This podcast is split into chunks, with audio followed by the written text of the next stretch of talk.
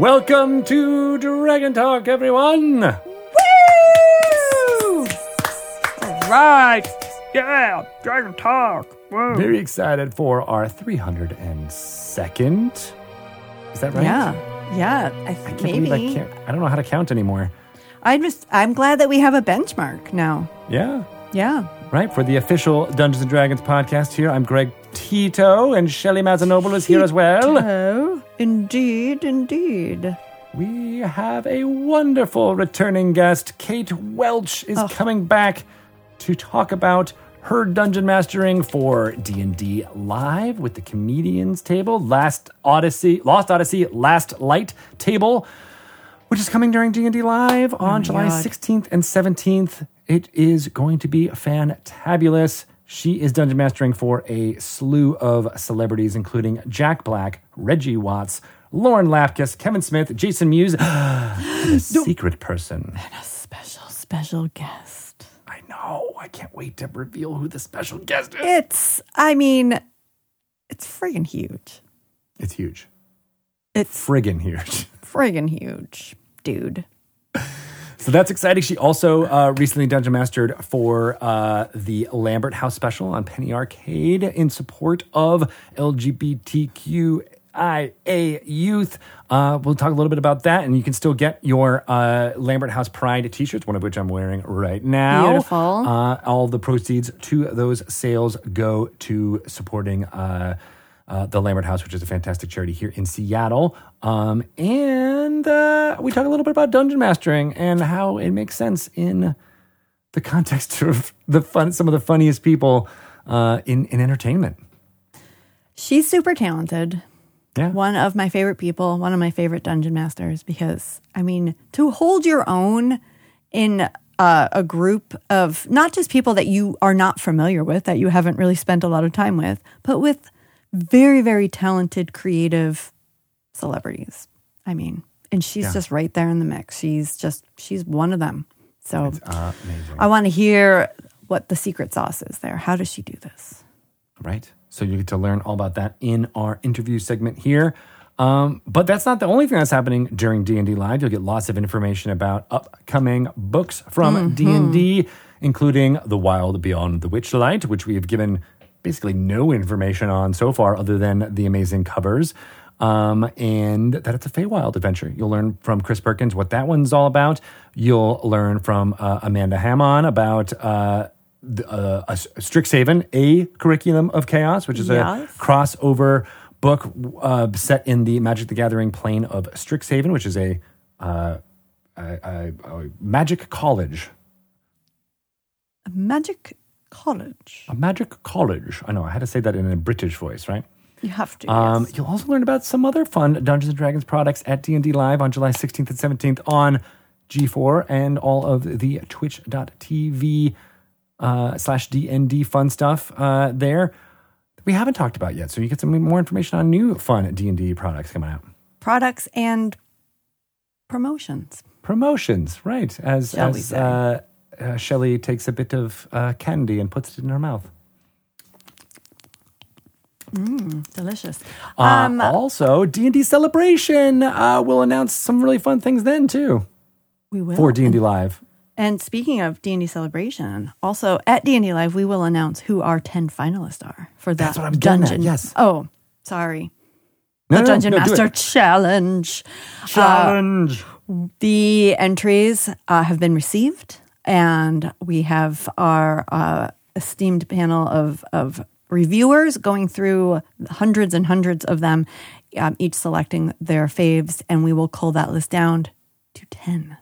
And to find out who those 10 are, you will have to tune in to D&D Live and find out.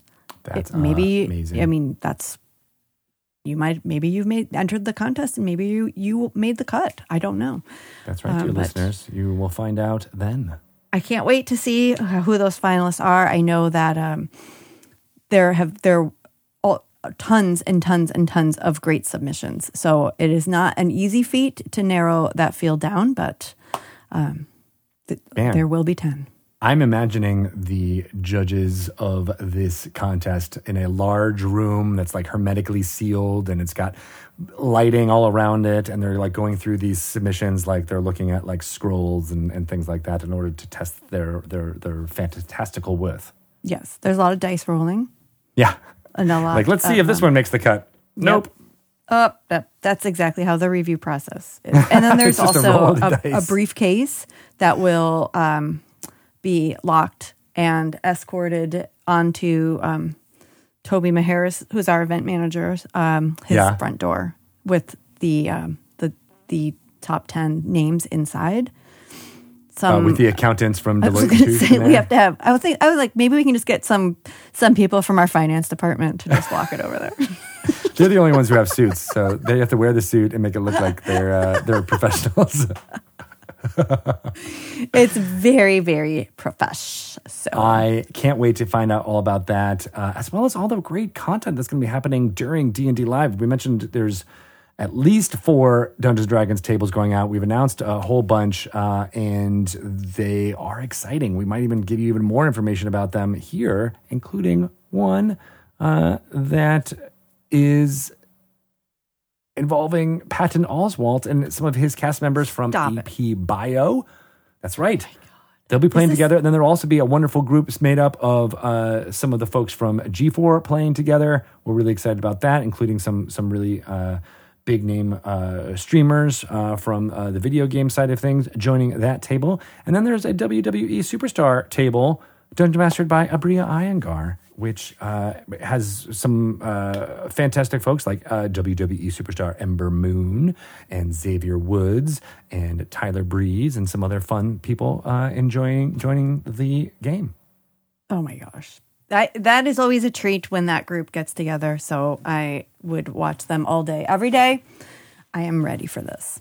And then Adventures from the Forgotten Realms, uh, uh, the Magic the Gathering set that comes out in July, July 22nd for tabletop fans. There'll be a talk about that as well and all the fun cards that are being previewed there. Uh, man, I have been loving seeing the way Dungeons and Dragons uh, concepts and lore and, and artwork is being translated to the Magic card format. It just Yes. looks so cool, and I can't wait to play that set. And it's cool because I'm seeing a, a lot of Magic players who are saying, "I haven't tried D and D yet, but I will." And conversely, a lot of D and D players that are like, "Haven't dipped into the world of Magic yet, but I think I'm gonna have to with this set." I just like to see like the worlds are coming together, and there is right? a lot to love for both Magic players and uh, D and D players in there. So. Yeah.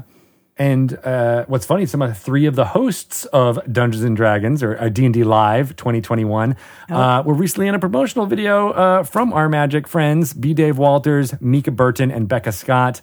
Uh, will be there at D&D Live as pre- presented by G4, uh, talking all about this stuff. But they are the perfect group of people who would be interested in both of those things and combining the chocolate and peanuts and uh, the confectionery metaphors of all of those things going together uh, is pretty awesome. So if you haven't seen that, check it out on the uh, Magic the Gathering Twitter uh, feed to see uh, some folks who have been D and D stalwarts really jumping into Magic the Gathering stuff, and vice versa, as you were said, Shelly.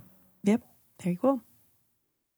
Um, one final thing about about D and D Live before we kick it to our segment and then talk to Kate is that each one of the tables that we're presenting there are all for different charities in support of uh, various fun things. We'll give more information on that, but uh, the fact that uh, you'll be able to also support a really great cause uh, during D and D Live is uh, something that I we did a big big deal with last year with Red Nose Day, and now we're uh, diversifying into many different groups uh, to be able to uh, you know continue to to galvanize the D and D community about not only learning about fun things that we're excited about playing, uh, but to also you know kind of give back to the community. And I think that's a thing that we're going to be going uh, more and more of uh, with uh, with D and D going forward.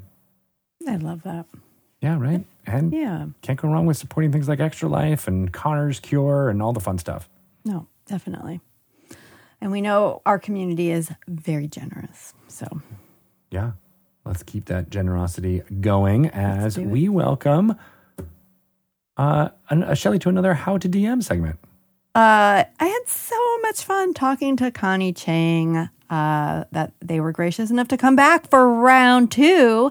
And we are going to talk about how to incorporate character backstories into the campaigns. Something that we've talked about before, but there are so many tips and tricks, and, and dungeon masters like to do it differently that I felt like this was a topic that was worth revisiting. So uh, take a listen to some of more really good, inspiring ways in which to incorporate uh, character backstories into your campaigns.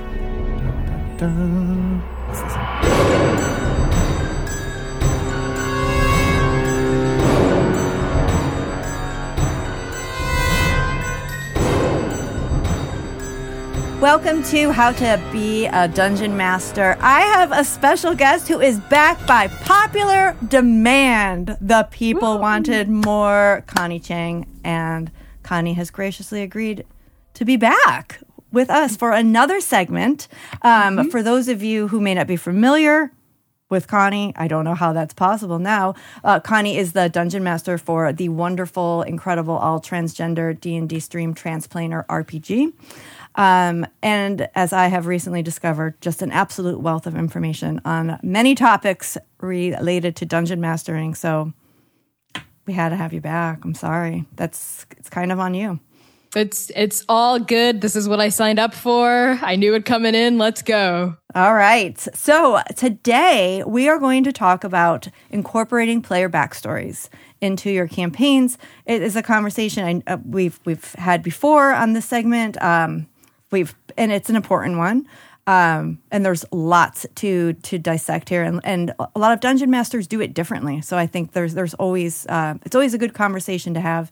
I know I've talked about this before my first experience with d&d there was no incorporation of backstories there even though i kept like trying to like i didn't even know it was a thing but i just kept trying to like throw my characters stuff into the story and it, it would just get pushed aside our um our group didn't really have any um in like uh, formal relationships that the dungeon master established.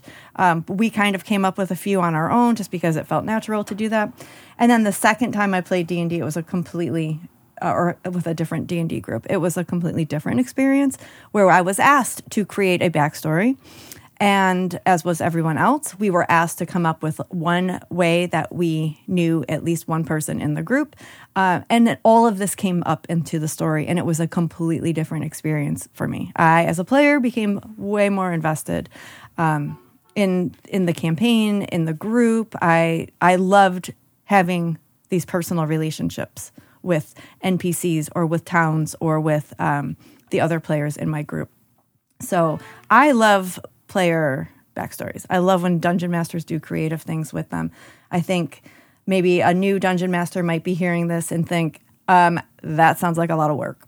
And I already am doing a lot of work as a dungeon master. And now you want me to sift through pages and pages and pages of backstories and figure out ways to drop these nuggets into my campaigns. Um, and to that, I have a feeling you would say, yes. Yes, I do. Uh, yeah, that is, you're absolutely right, Shelly. You're a psychic because that is my response. Yes. But I do think there is a way, uh, to prep your session and, uh, session notes as well as to prep your campaign, uh, that doesn't like make you burn out as a GM trying to juggle all these balls in the air, right?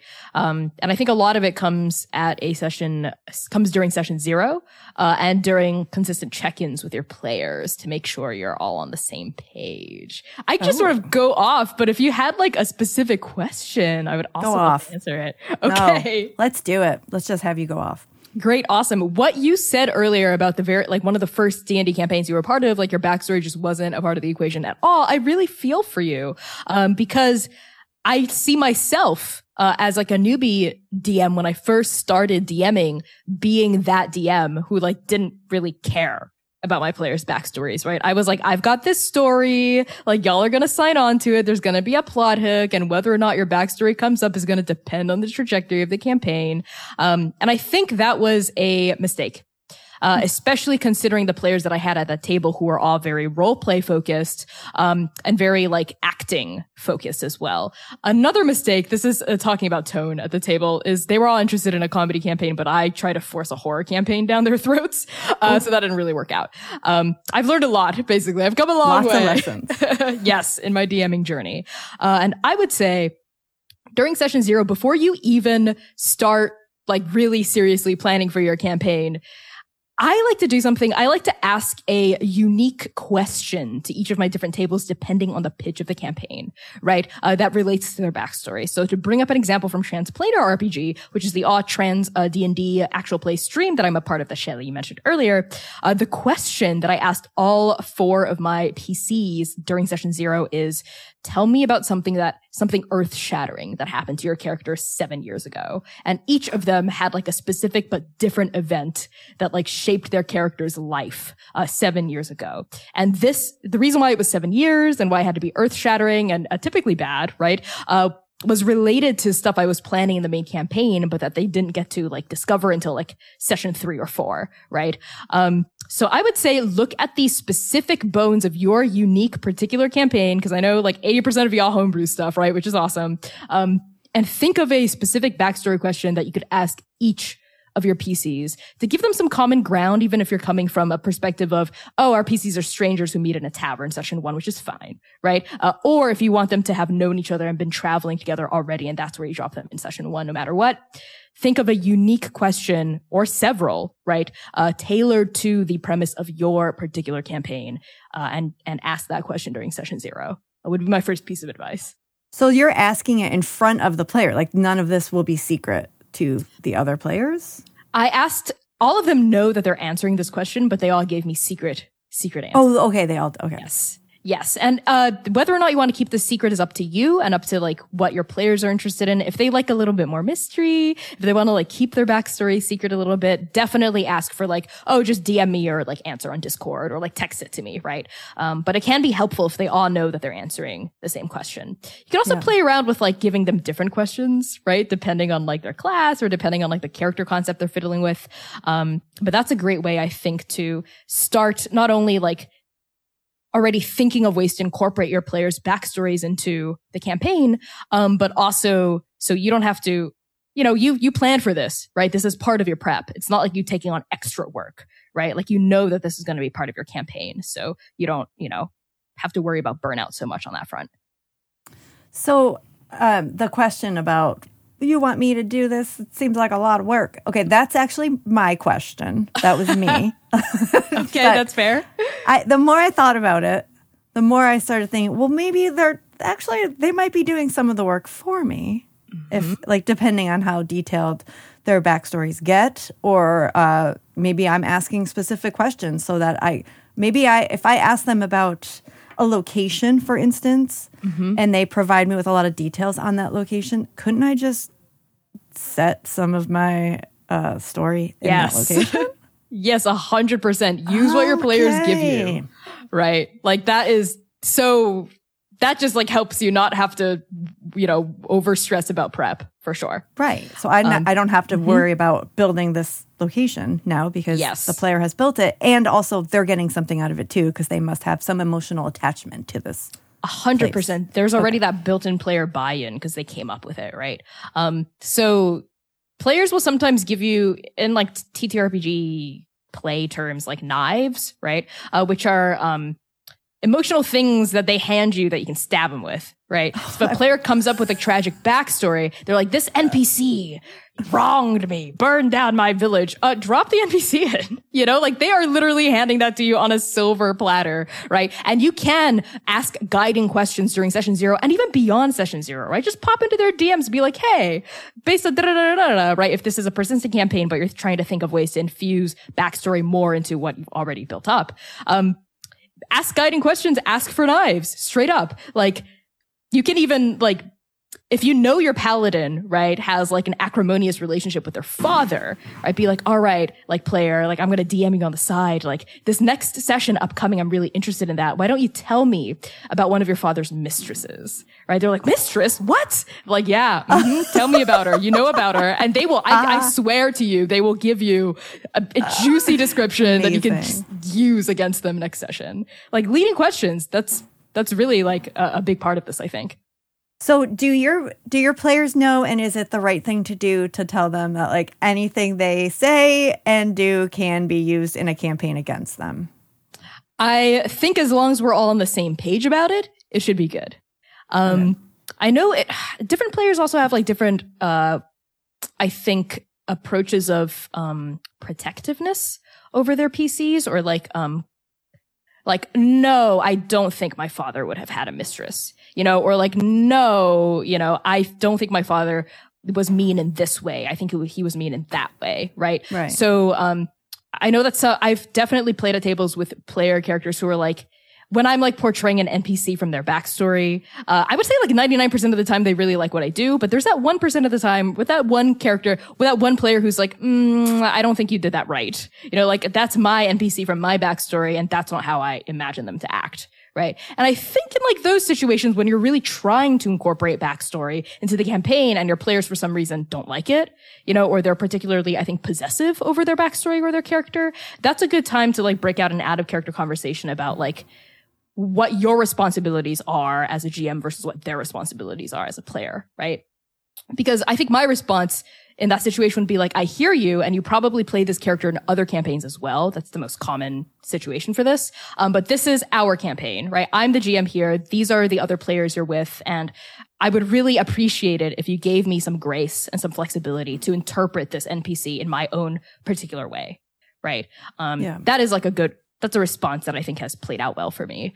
Um, and, uh, yeah, I forget what your original question was. I'm so sorry, Shelly. I just sort of went off. went I off forget too. I think about asking if like letting them know that Mm. whatever you put in the backstory could potentially come back to them because like you're bringing up a good Mm.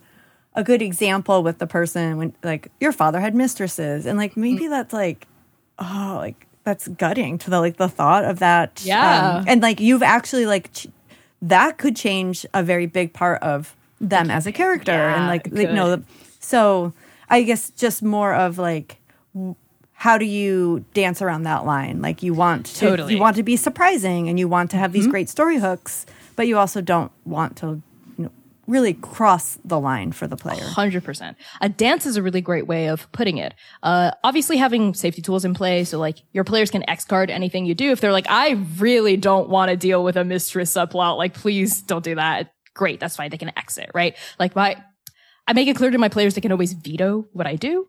Um, I just might have to like take some time to pause and take a break and think of like ways to write around or like plan around the veto, right? Um, something else is just knowing your players and knowing the kinds of stories they're interested in, right? Like for example, uh, my partner who's in uh, Transplanar with me uh, as a player, they're really interested. They're like, here, have all the knives, stab my character with them. I invite you to make me cry. So I know sort of with my partner C, like it's no holds barred, like pretty much anything and everything's fair game. But I also, because I know my player as a person, I also know what their hard lines are, right? So I would Right. never throw anything to do with like, um, like alcohol addiction, right, to them because I know that's just like a straight up line they have, right? But outside of that and like other things, several other things as well, like anything's fair game. Meanwhile, for one of my other players, right? They're like, I, they're very, they very specifically have a line around like memory loss. So even though there was like an arc in our stream that kind of dealt with memory loss, I made sure that it was never affecting their character and never, never came up in their backstory as well. Um, so like whenever I'm like planning things that I feel like could be gray area, I always check in in like a spoiler free way with my players first. I'm like, hey, I'm planning these things for your backstory to come up in the campaign without spoiling anything for you. Would be would you be okay with these themes? And I lay out the themes that I'm I'm dealing with. Uh, so for example, like parents lying to you. Right about what you thought was truth, uh, or like uh, one of your parents dying in an unexpected way. Right? Would you be okay with that? And they'd be like, "What? Yes, but now I'm fearful. like now I'm scared. What do you mean?" Um, Right. So I think, yeah, I think as long as you're like checking in and you know your players and you're using safety tools, you have an uh, updated document of their lines and veils. Um, then I think I think you can go for it, right? I think players also, generally speaking, are really excited when GMs go for it, right? And bring up their backstory in unexpected ways. Yeah, I agree. Okay, good. Good to know. All right. Do you have other? Do you want to go launch into like your next bullet here? I don't, I don't have anything. Go for it, Shelly. Okay. So we talked about that. Well, you're kind of answered a ton of my questions here. Um, okay. Do you encourage the players to work together on any element of their backstory, or um, is it just very much siloed? I think this really depends on the premise of your campaign. Um, my experience with Transplanar, they pretty much came up with one to three at session zero. My players came up with one to three character concepts and they pitched it to the table at large. You know, one by one, we went down. We were like, I have these three characters I'd be interested in playing in this stream campaign. Here they are. Here's a little pitch. Here's a little spiel about their backstory, a little bit like two to three sentence, like idea. And we as a group, like basically voted on like the, the pitches that we were most interested in from each player. Right. Oh. Um, yeah, we had like a kind of like open freeform discussion. And then after our like actual final character concepts were solidified, they went off in their own separate corners and came up with more fleshed out backstories, right? And then they answered that um, session zero question I had, which is what happened seven years ago, right? That was like earth shattering. Um, that was the extent of collaborative character creation for them. Uh, because all four of my players said they were interested in meeting for the first time during episode one. So they Oh. didn't want to know each other, right? Oh, cool. Yeah, so that's why they went off into their own corners and like worked on it alone. If if my players had uh, expressed a desire for them to all be part of the same mercenary group or like all part of the same like civilian militia or had like the same connecting thread in their backstory, then that would be an absolutely different scenario. Like then I would make character creation a lot more out in the open and a lot more collaborative. So I think it depends on the premise. And one of the first questions I do think you should answer as a group, especially if you're playing D and D uh, during session zero, is: Do you want to have known each other before session one? Because that will really shape how you do character creation. So that kind of touches on something too. I wanted to talk about. Are there? Do you have a list of like must-haves for a backstory? Like what what things should you just say, players? I need this list from you, if nothing else. Uh, that is a great question. Uh, my answer actually to that is no. I know some GMs have a every campaign give me two NPCs, like one of them that you that that helps you, one of them that hurts you, right? Like and give me like like one thing that a secret, you know, and like a rumor. Yeah, and I know like some GMs have that list, right? But I actually don't. Uh, because the way I like to prep my campaigns is very premise and player dependent, right? Uh, so for an example, I'll give a one shot that I ran recently uh, on F and Funny's channel uh, for Abria Iyengar, Gabe James Game Critical Bard, and Christina Ariel. Uh, I had it was like a level twenty one Dream shot. team there, I know, right? It was amazing. I'm like, literally still reeling from it. I'm gonna name drop them whenever, wherever I Yeah. go, every every podcast I'm on. Um, the premise that I'd pitched was the four of you are reincarnated demigods fighting the same eldritch beast that dis- that killed you and destroyed your home plane. Like that was it. So like in terms of like backstory, I all I asked for them was um what were your domains? Right? What were you the demigod of? Give me up to two. And just as long as there's no crossover, we're fine.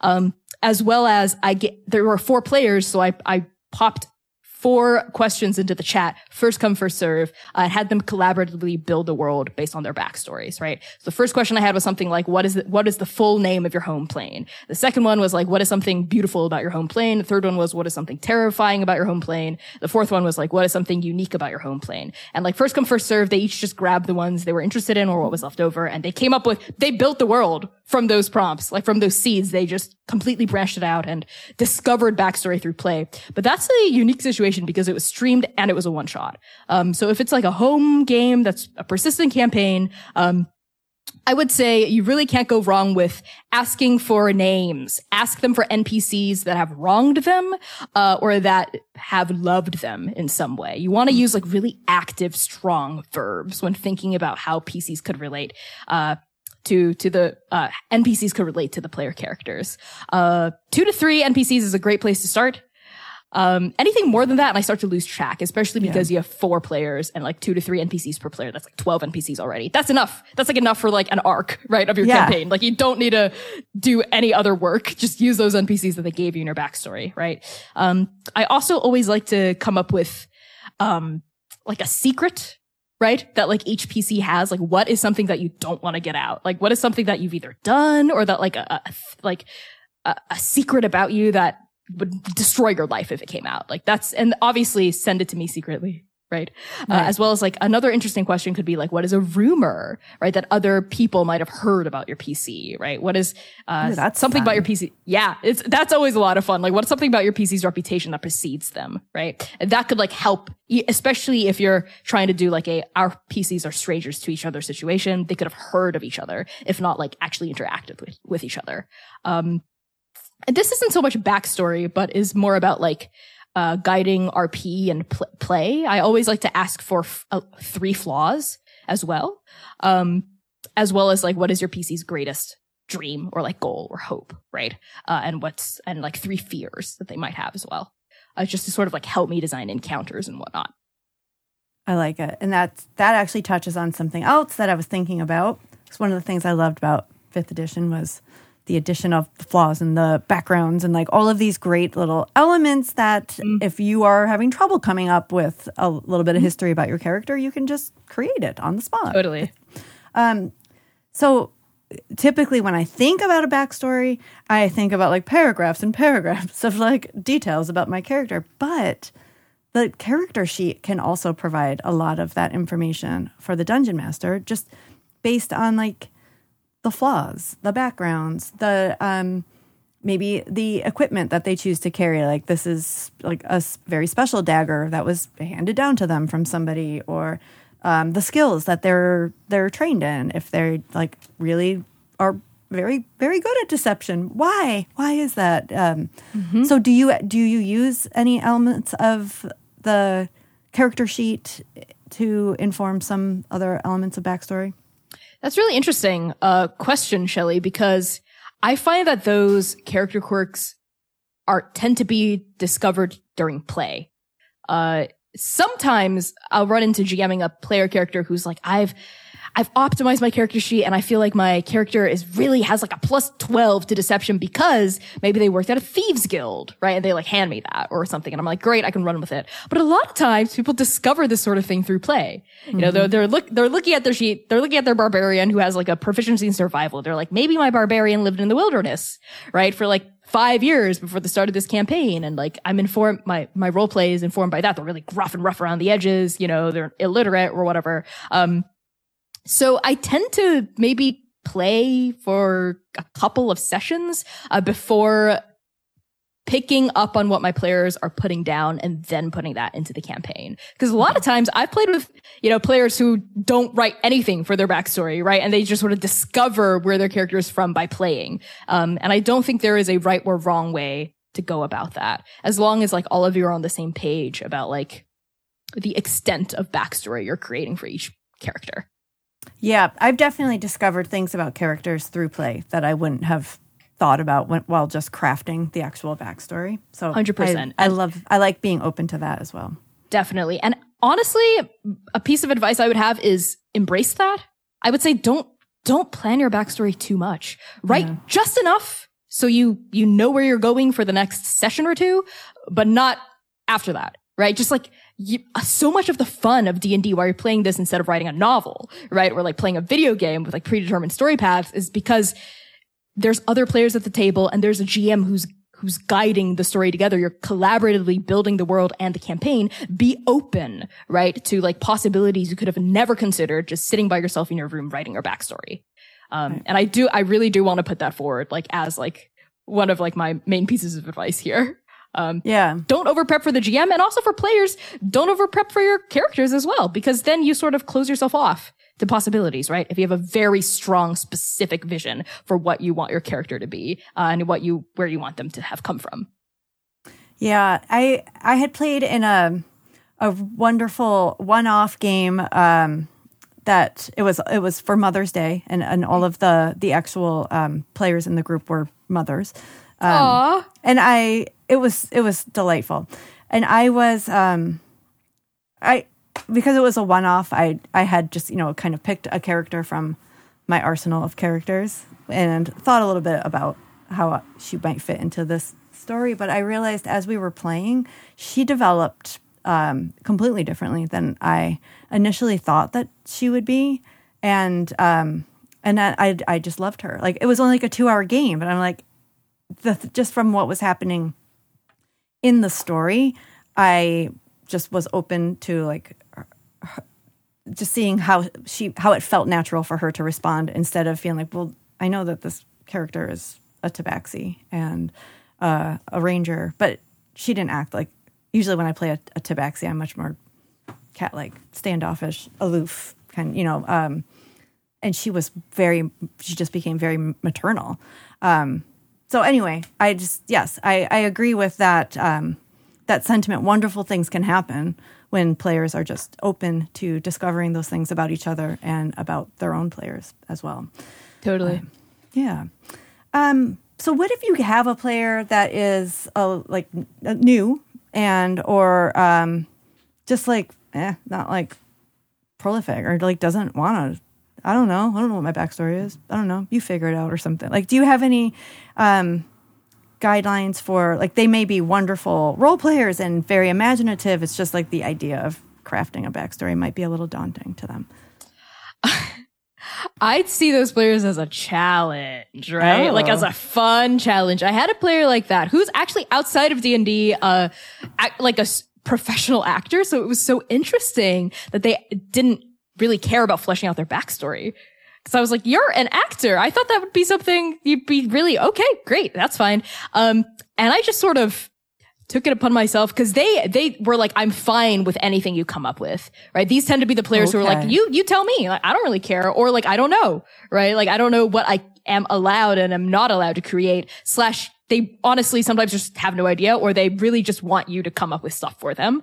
Um, I then I will just come up with stuff for them. I'll be like, hey, Jolt, right? You're in this dungeon and you see your brother whom you you thought you know you had lost like in like a, a chaotic battle many years ago and he's here and he's chained up and he's a captive like and he's staring at you and he's gagged what do you do right and that just injecting like just throwing crazy stuff at them and like seeing how they respond like is so much fun. And those kinds of players I've noticed uh, tend to even like if after session zero they're the one with like the least amount of backstory, especially if they're playing with other players who have backstory and who are bringing like a really uh, incredible depth to how they portray their PCs through roleplay. They tend to sometimes feel a little left out. Like they're like, oh dang, like I wish I did come up with more backstory and like make it clear to them that it's never too late. Like you can always tell me stuff about your character that you're now figuring out through play, right? Um, but just feeling like you have the freedom as a GM to just throw stuff at those kinds of players,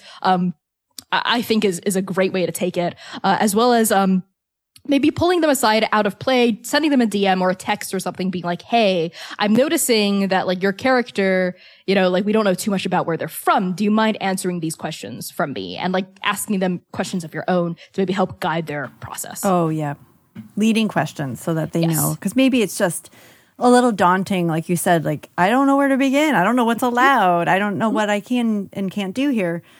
So maybe reining that in a little bit for them. Yes, that's also reminding me of um I don't know if you've been watching Exandria uh Unlimited uh with Abria Iyengar DMing. Yes.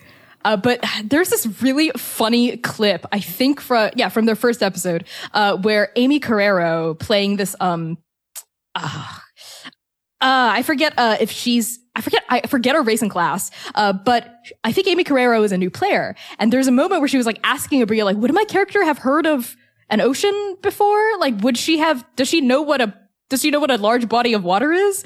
And Abria was like, What have you I don't know. It's your character. Have you heard of the ocean before?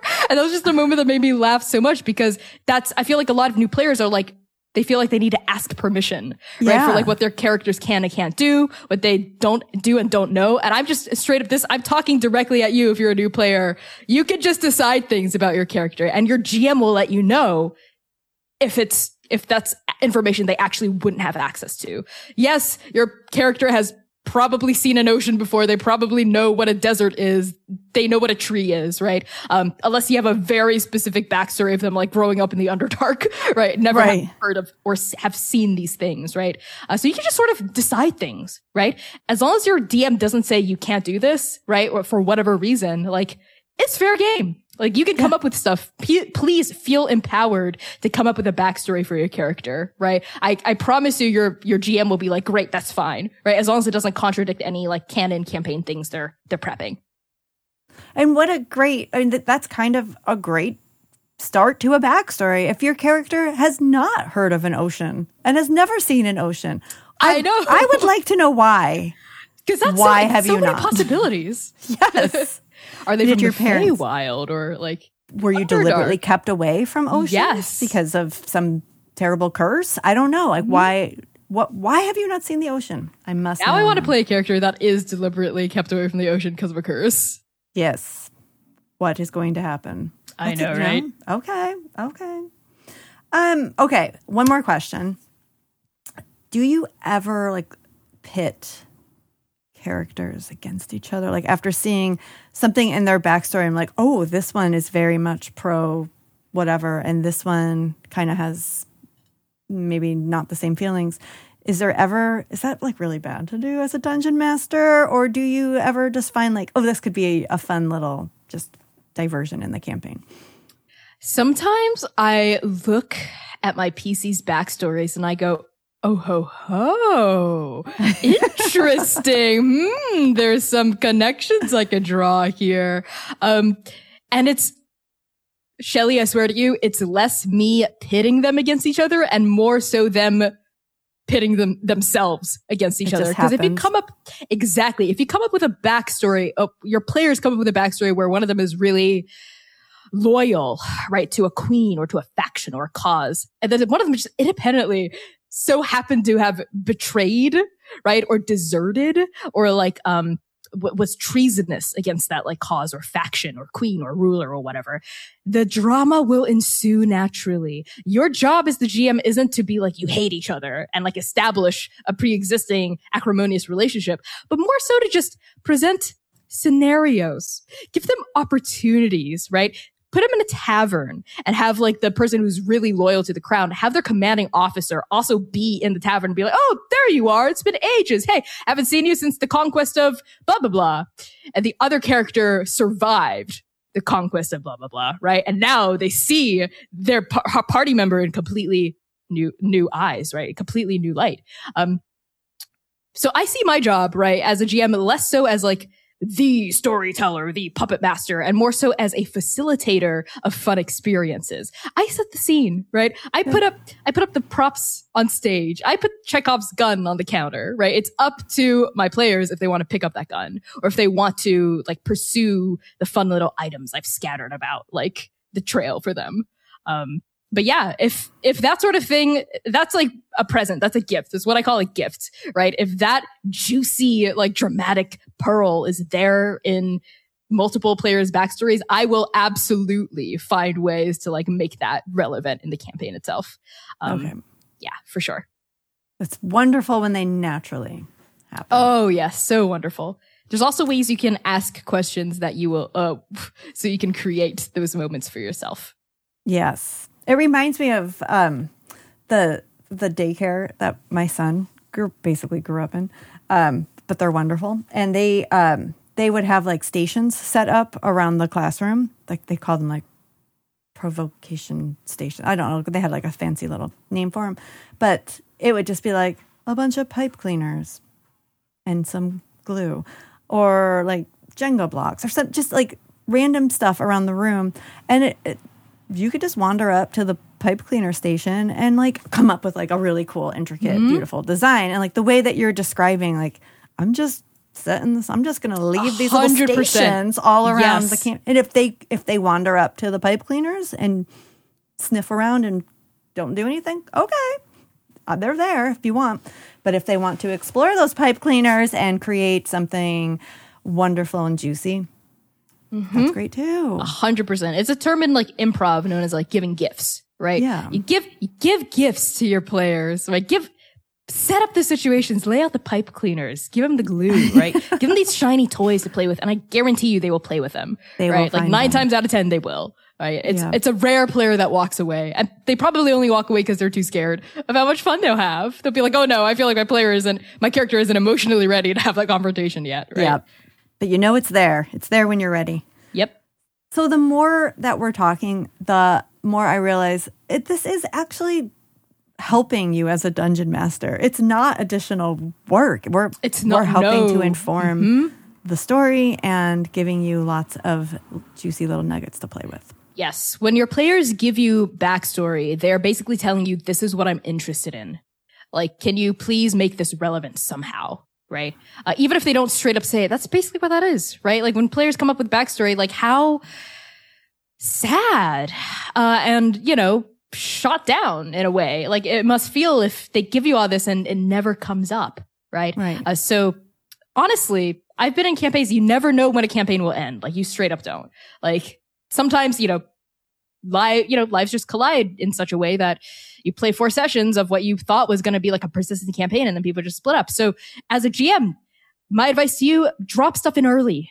Like don't hold on to stuff, you know, just do it. Just drop it in because you never know when your next session is going to end, quite frankly. And also, uh, that hooks your players immediately right off the bat. Can you imagine if you dropped like one player's backstory into session one somehow, right? That would be awesome. And then other players are going to be like, oh, when's it going to be my turn? Right. And that, that keeps them invested and interested as well.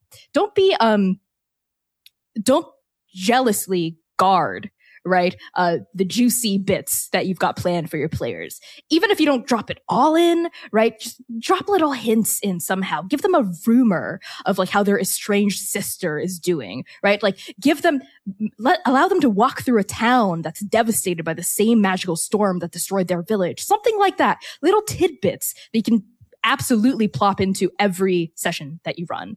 Um, and I make it a challenge for myself to make my players' backstories relevant in every episode of Transplanar RPG. Like in Arc 3, we've done eight episodes so far. I don't think there has been a single episode that's gone by where my players' backstories haven't been relevant in a major way to the plot or what they're doing. Um, same for like much of Arc 2 as well. Uh, and that is just so important to me as a GM. That's amazing. That's quite the record. Oh, thank you. Um, well, your players must just love playing with you. Aw, well, yeah, I, I like to think they do. Uh, some really good feedback I've gotten uh, for running uh, for Magpie Games curated play program. Magpie Games is like a TTRPG publisher and distributor. Um, is that my players really appreciate that even the one shots are so character specific because I always like take a break to write down ideas for how their backstory is relevant to like the actual campaign and the actual story. Cause that is where I think a lot of player buy-in can be found, right? If your players, if you find your players losing engagement, it's probably because like this is one way to like draw them back in, right? Like is to just make their backstories relevant, make what they've already set up that they're interested in relevant to the campaign. Makes sense. And it makes for a great game. It does. It does. Do you have any other pearls of wisdom you want to drop on our listeners before I let you go? Oh boy. Grudgingly. Pearls of- Let me think. Um I would say that there are definitely players who will give you like four pages on Google Docs, single space, right? MLA format uh, of their backstory. And then at the exact same table, you'll find a player that is, like we mentioned earlier, eh, I don't care. You do whatever, right? Um, Something I like to do to sort of find a happy medium between those two things when doing character creation uh, is they can send me as much material or as little material as they want, as long as each player at the table can tell me, like, give me a quick rundown of your character and what's important about their backstory. Three to four sentences, that's it. Which will force the player who, you know, g- gave me four pages to like think of the most important bullet points and write them down in three to four sentences. And it will also force the player who doesn't have anything to generate at least something I can work with, right? And I find that three to four sentences per backstory question I lob at them, or just in general, uh, is a great medium, right? That's enough prep. That's just enough content for me to work with for sessions one and two, right? Uh, and it doesn't make me feel overwhelmed. So just make sure that you have at least a little bit of something from each player to work with uh, before you prep your first session of your campaign. Uh, would be my takeaway advice, I think, because you don't want to have too much, but you also don't want to have too little. Three to four sentences. I think that's like a good, good place. Okay. You make it sound easy, but um, it also sounds really fun and inspiring. And I kind of want to create backstories, but I also want to like create a world based on backstories. I'm this sounds this just sounds fun, and I'm you know kind of into the why your character has never been to the ocean as the, the I know. point. Someone do like an ocean terror campaign Find out. of that. Yes. Um, as usual, you're amazing. And I so appreciate you taking the time to uh, talk about dungeon mastering again. I have a feeling it's not going to be the last time we chat, maybe. um, but where can people find out more about you and follow along with all the great things you're working on? Absolutely. Uh, so thank you so much for having me here, Shelly. Uh, I've been Connie, pronounced the he, she. You can find me on Twitter at and Patreon and itch uh, at by Connie Chang, B Y C O N N I E C H A N G. I am also the GM and executive producer behind Transplanar RPG on Twitter, Twitch, and most recently Apple Podcasts and Spotify and Podbean and everywhere else you get your podcasts because we've just very recently, literally yesterday as of the recording of this, uh, converted our live stream into a podcast starting with Arc 1 episode 1. So Oh my God, it's amazing. I know it's very exciting. If the way you like to consume actual play content is not through streams because you find that difficult in some way, now you can finally listen to our show as a podcast. So uh, I would really appreciate it if y'all tuned in to our little all trans POC led story. Um, set in our very own original non-colonial anti-orientalist world, uh, in a realm where the stars and the gods have vanished and vicious monsters stalk the night. Right? Uh, very poetic and dramatic campaign is how I would describe it. I love it. Oh, that's so awesome about the podcast. Uh, I was telling you about how I spent some hours at the dentist this morning, and the whole I would just listen to podcasts the whole time. Heck yeah. I am a I love a good podcast, so I may have to, um, even though I've watched much of the stream, I may have to just start over in podcast Oh, form. Shelly. Oh, I'd be so fun. grateful and so honored. Um, well, you're amazing, and everybody should definitely check out all the work that you're doing. And thank you again for being my guest on How to Be a Dungeon Master. Absolutely. Thank you so much for having me.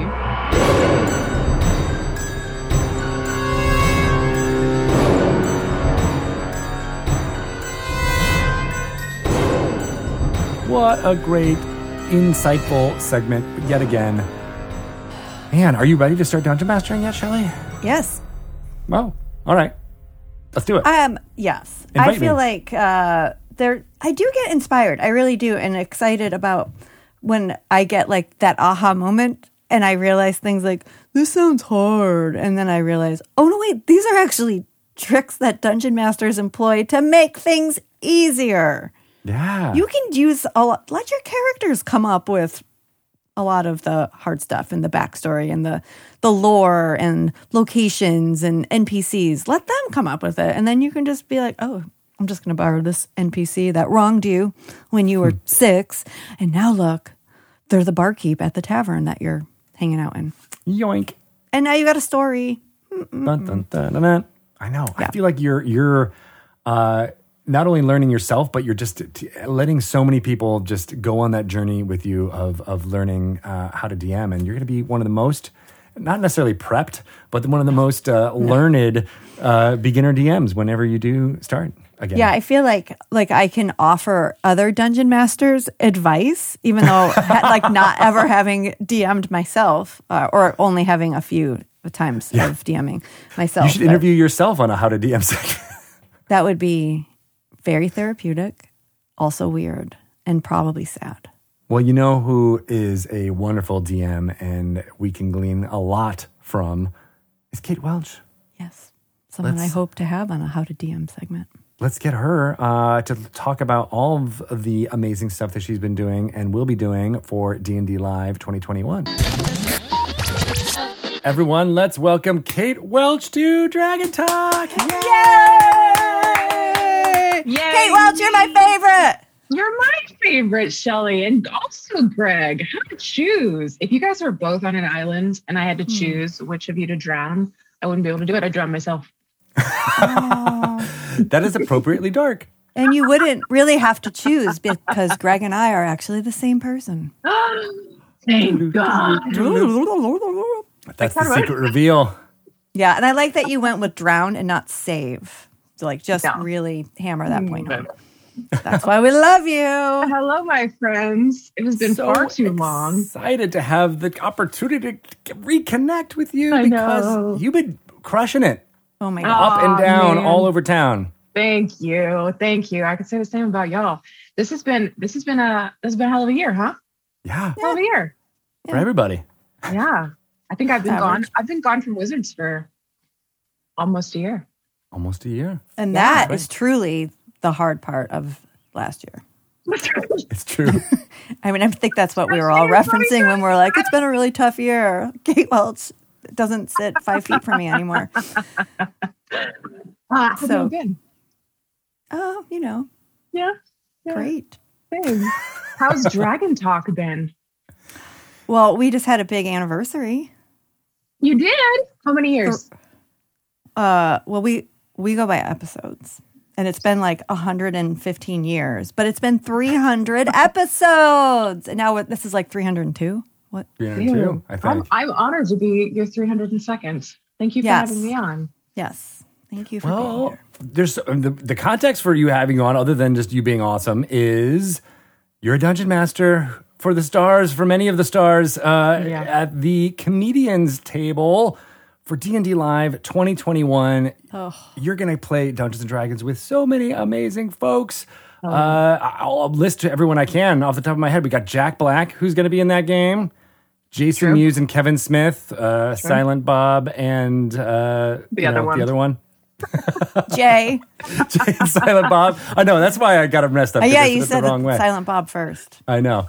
Uh, and uh, oh, gosh, who else is, is on there? We got some secret Lapkus. folks. Lauren Lauren Lapkus. And uh, did you say Reggie Watts? No, I forgot Reggie's So, on there. and then there's a secret guest, Oh, which Secret hasn't. guest. Oh my gosh. will- which we might reveal, but I'm not going to be the one to say it because I it sounds, it sounds like there's like some timing around it. If you want to say it, Gregory, then I will back you up hundred percent.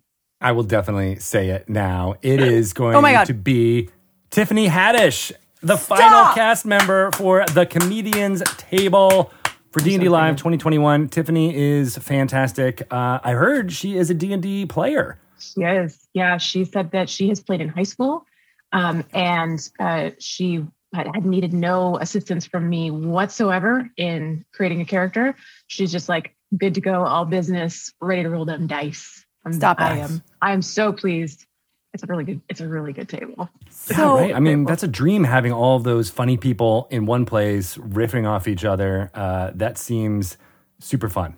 Right. Yeah. Uh, okay, it's a dream for us, the viewers. But I would like to know is it a dream for you, the dungeon master? Like when you heard and you were invited to take part in this, were you like, oh, hell yeah, this Yeah. is what I I could made probably of? show you the text message where that was Yeah. exactly the response. it was. Yeah. I think Greg, you were like, I need to call you because you're not going to believe what I have to tell you.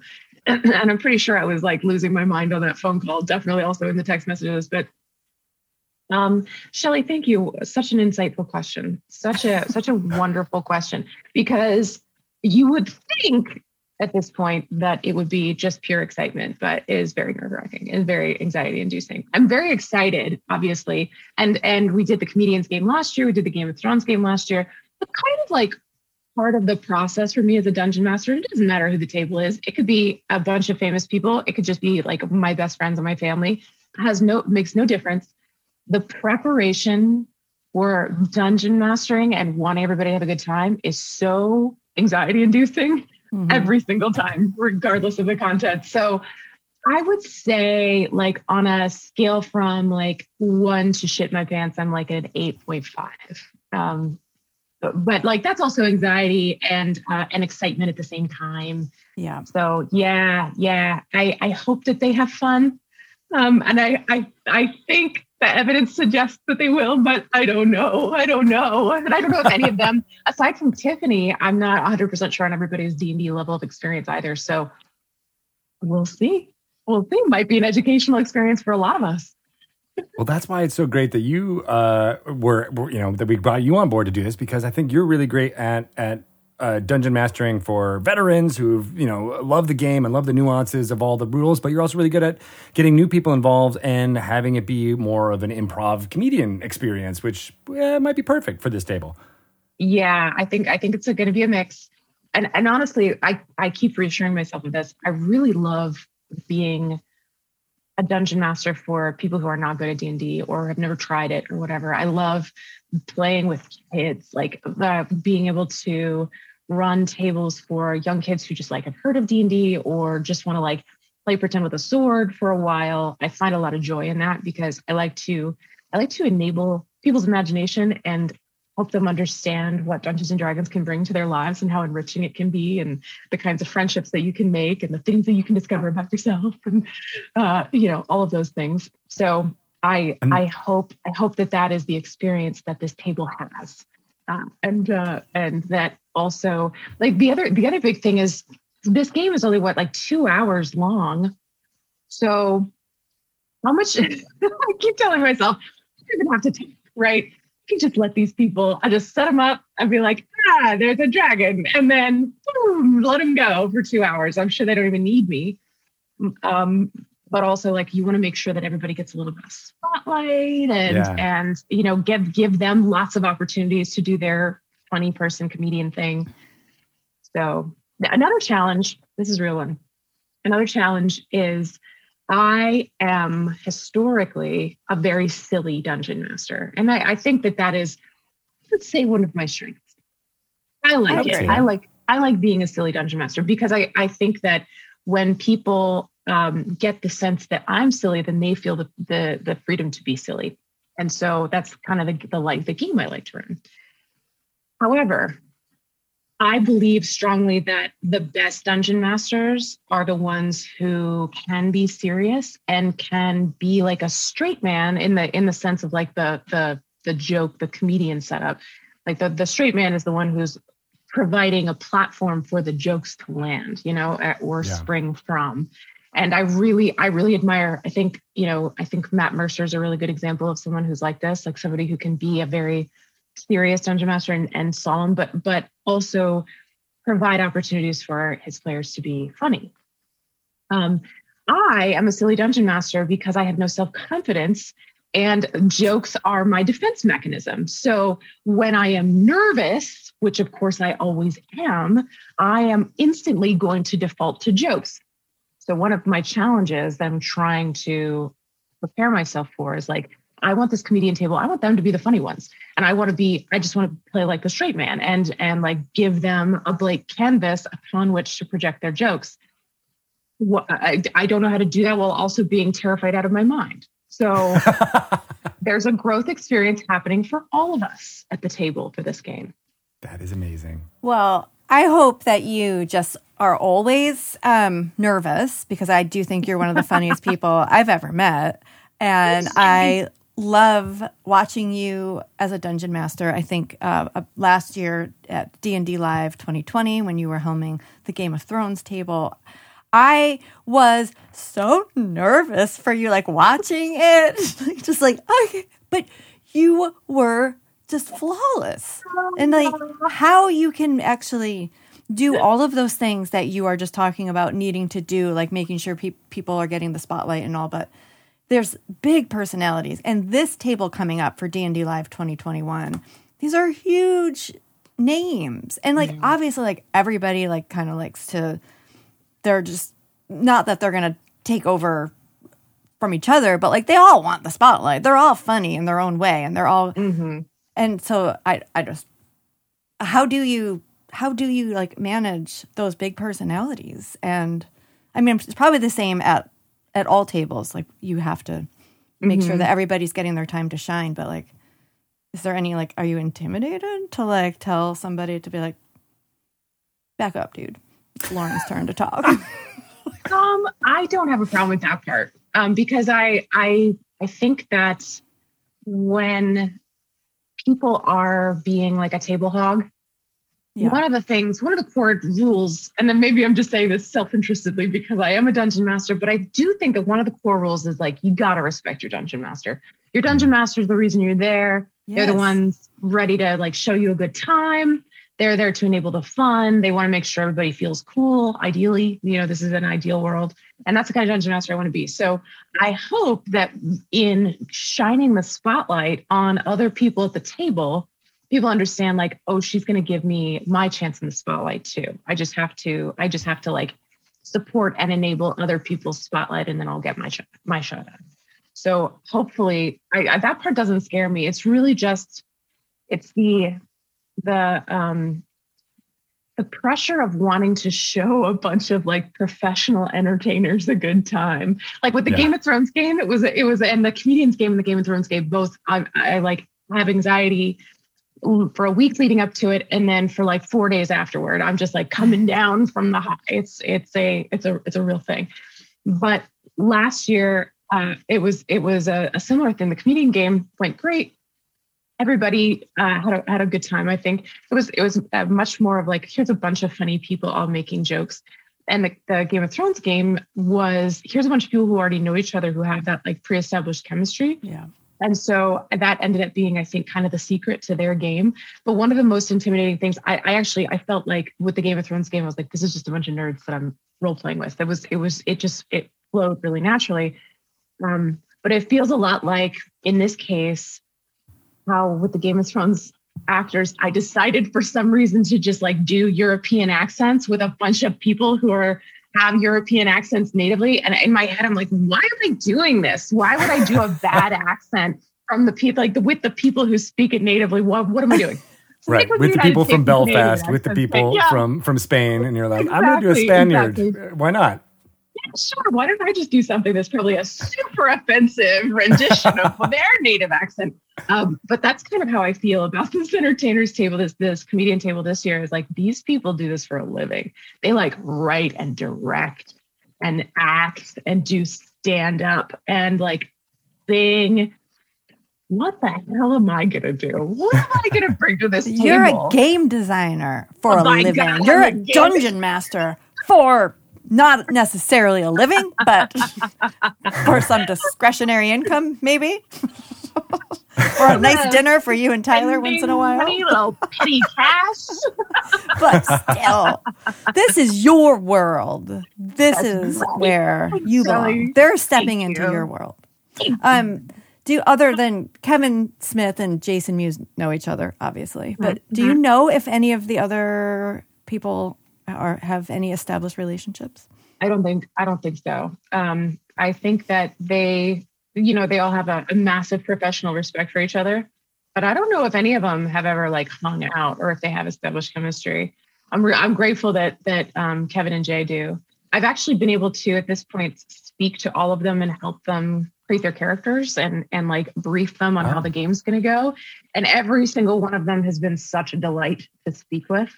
Um, they like de- depending on the person i either I, I like interviewed them about what kind of character they wanted to play and then created their character or got in touch with them and they were like i kind of already know what i want to do. Or in some people's cases like tiffany she was like i already got my character all ready to go. I don't even need you. I was like hell yeah nice. Um, was, and and a lot of them uh, for for tiffany and for lauren had already made her character as well. Oh. um it was really just a matter of like um, helping them figure out D and D Beyond. Just just like walking them through, like, oh, we're actually going to be at this level, um, you know. So um, I, they they they know what they're doing. They're they're they're good to go. And Can you tell us about their everybody's such a their characters? Yeah, yeah, what yeah. did what did what did uh, Lauren and Tiffany who are they playing? Let's see. Okay. Uh, I don't want to. I don't want to spoil too too much, but I guess I can. Uh, so Tiffany is playing a sorcerer, Um, and she is playing, I, th- I think this is a reference to like an SNL sketch that she was in, but she's playing a character called Tiffnicity, the last black unicorn. Oh, Um, oh, that's the name of her That's a good book. The Last Black. Oh, nice, Unicorn. nice, excellent, excellent. Um, so yeah, she is. She's playing the last black unicorn, and she also. I was like, "Do you want to have a unicorn familiar?" She was like, "Absolutely, I do." All right. So well, you're already the best dungeon master ever. That's it. Hands down. Winner. Winner. You always ask. You always gotta ask. Um, and then Lauren is playing an elf fighter. I want to say. Um, and I, I cannot. Her, her her name is funny. Pimple Poppy. I want to say is the name. of Pimple her- her Poppy. Pimple. Pimple Poppy is very good. Pimple, Pimple Poppy, but Pimple Poppy She's a- D&D. She's a dermatologist. a fantasy dermatologist. big on extractions. Um, Oh yes. then- Exfoliations. Oh my Um, gosh. Yeah. I love Lauren Lapkus. I, she I is do one of my favorite improv uh, people so on funny. the Comedy Bang Bang podcast and all the stuff that she's done uh, in, in TV and movies. Uh, so I'm really excited to see that you know Yeah. uh, talent come to life as an as Pimple Poppy. I'm excited. Like, by, I'm excited about the thought of her as a fighter too. For some I know, reason. I know, I know. She's, she's really, she's really cool. Um, I like her a lot. She's also, um, I, I think her character sheet for some reason her strength is like a minus one, so that should go over. well. nice. Um, she is. Uh, she's also. Um, she. I think she said that her only D and D experience. She has her own podcast, and she played. They played Dungeons and Dragons for one episode of it, and I believe that's been her. Uh, her Dungeons and Dragons experience. So she's a relative newbie. Pretty exciting. okay. Reggie is playing the same character he played for the comedian game last year, which is Bronwyn, uh, the half elf ranger, I believe. And this time he wanted a familiar, and he was like, "I want like a teleporting cat," and I was like, "Absolutely." So what I'm going to do is I'm giving him a a blink dog, the stat block of a blink dog, but I'm just making it a blink cat. Little dungeon master trick for you. Just change the word in the stat block, and you got a different monster. Reskinning Um, is key. and then um, I'm not going to reveal what Kevin and Jay are doing because I think it's a it's a it's a pretty funny uh, idea that they've had. But I, was, I spoke to both of them, and they're they're both really excited. Um, Jay Jason Mewes has played a lot of D and D. He uh, has his own Twitch channel, I guess, and he plays he streams pretty regularly. He plays D and D. Um, and so, yeah, he's he's pretty familiar with it. He's very very excited, and all he's all about it. Um, Three. and then Jack, last but not least, is actually I saw a bunch of people online who were like, "You better play a bard." No, Jack is playing a dwarf warlock. Um, and the Oh, only I thing he told, it. I was like, I was like, "Oh hell yeah!" Because he was like looking through the classes. He's like, "Tell me about warlocks." I was like, "Oh yeah, get in, strap in, buddy." um, and so we started talking about warlocks, and I was like, "You get to like have a pact to some kind of like ancient creature or kind of whatever, whatever you want to pact to." And he immediately was like, "I want to have a pact with a demon." I was like, "Yeah, sure." He's like, "It's a blue demon." I was like, "All right." It's a blue demon. He just wanted he wanted to have a, a he wants a dwarf. He wants to have a pact with a blue demon, and that's all I need to know. So, um, so yeah, that's our that's our lineup. I, that, It's didn't I didn't leave anybody out. Yeah. yeah. I like that now, forever, you will be able to start sentences with. So this one time I was talking about warlocks with Jack Black. blah blah blah blah I- blah. I feel like And such whatever. a name dropper. I'm like, oh my god, you guys! Like I was in when I was doing this planning meeting. I was um, in I was visiting some friends who just had a baby. I was in their house in Buffalo, and so I was like, I'm like, hey guys, I gotta go for three hours because I have a series of celebrities I have to get on the phone with. And I'm such a douchebag. I was like, "Yep, I'm sorry, you guys. My call with Kevin Smith is in like 20 minutes. Do you mind if I just set up my laptop? You guys have Wi Fi? We just gotta talk about creating characters. I just gotta talk about his Dungeons and. But yeah, we kind of we kind of like had set it all up. I talked to Reggie and Jack on one day, and then I talked to everybody else on a different day. So I had like this big, the big string of meetings. The guys who The are big the Lost Odyssey, meetings. a big string of meetings.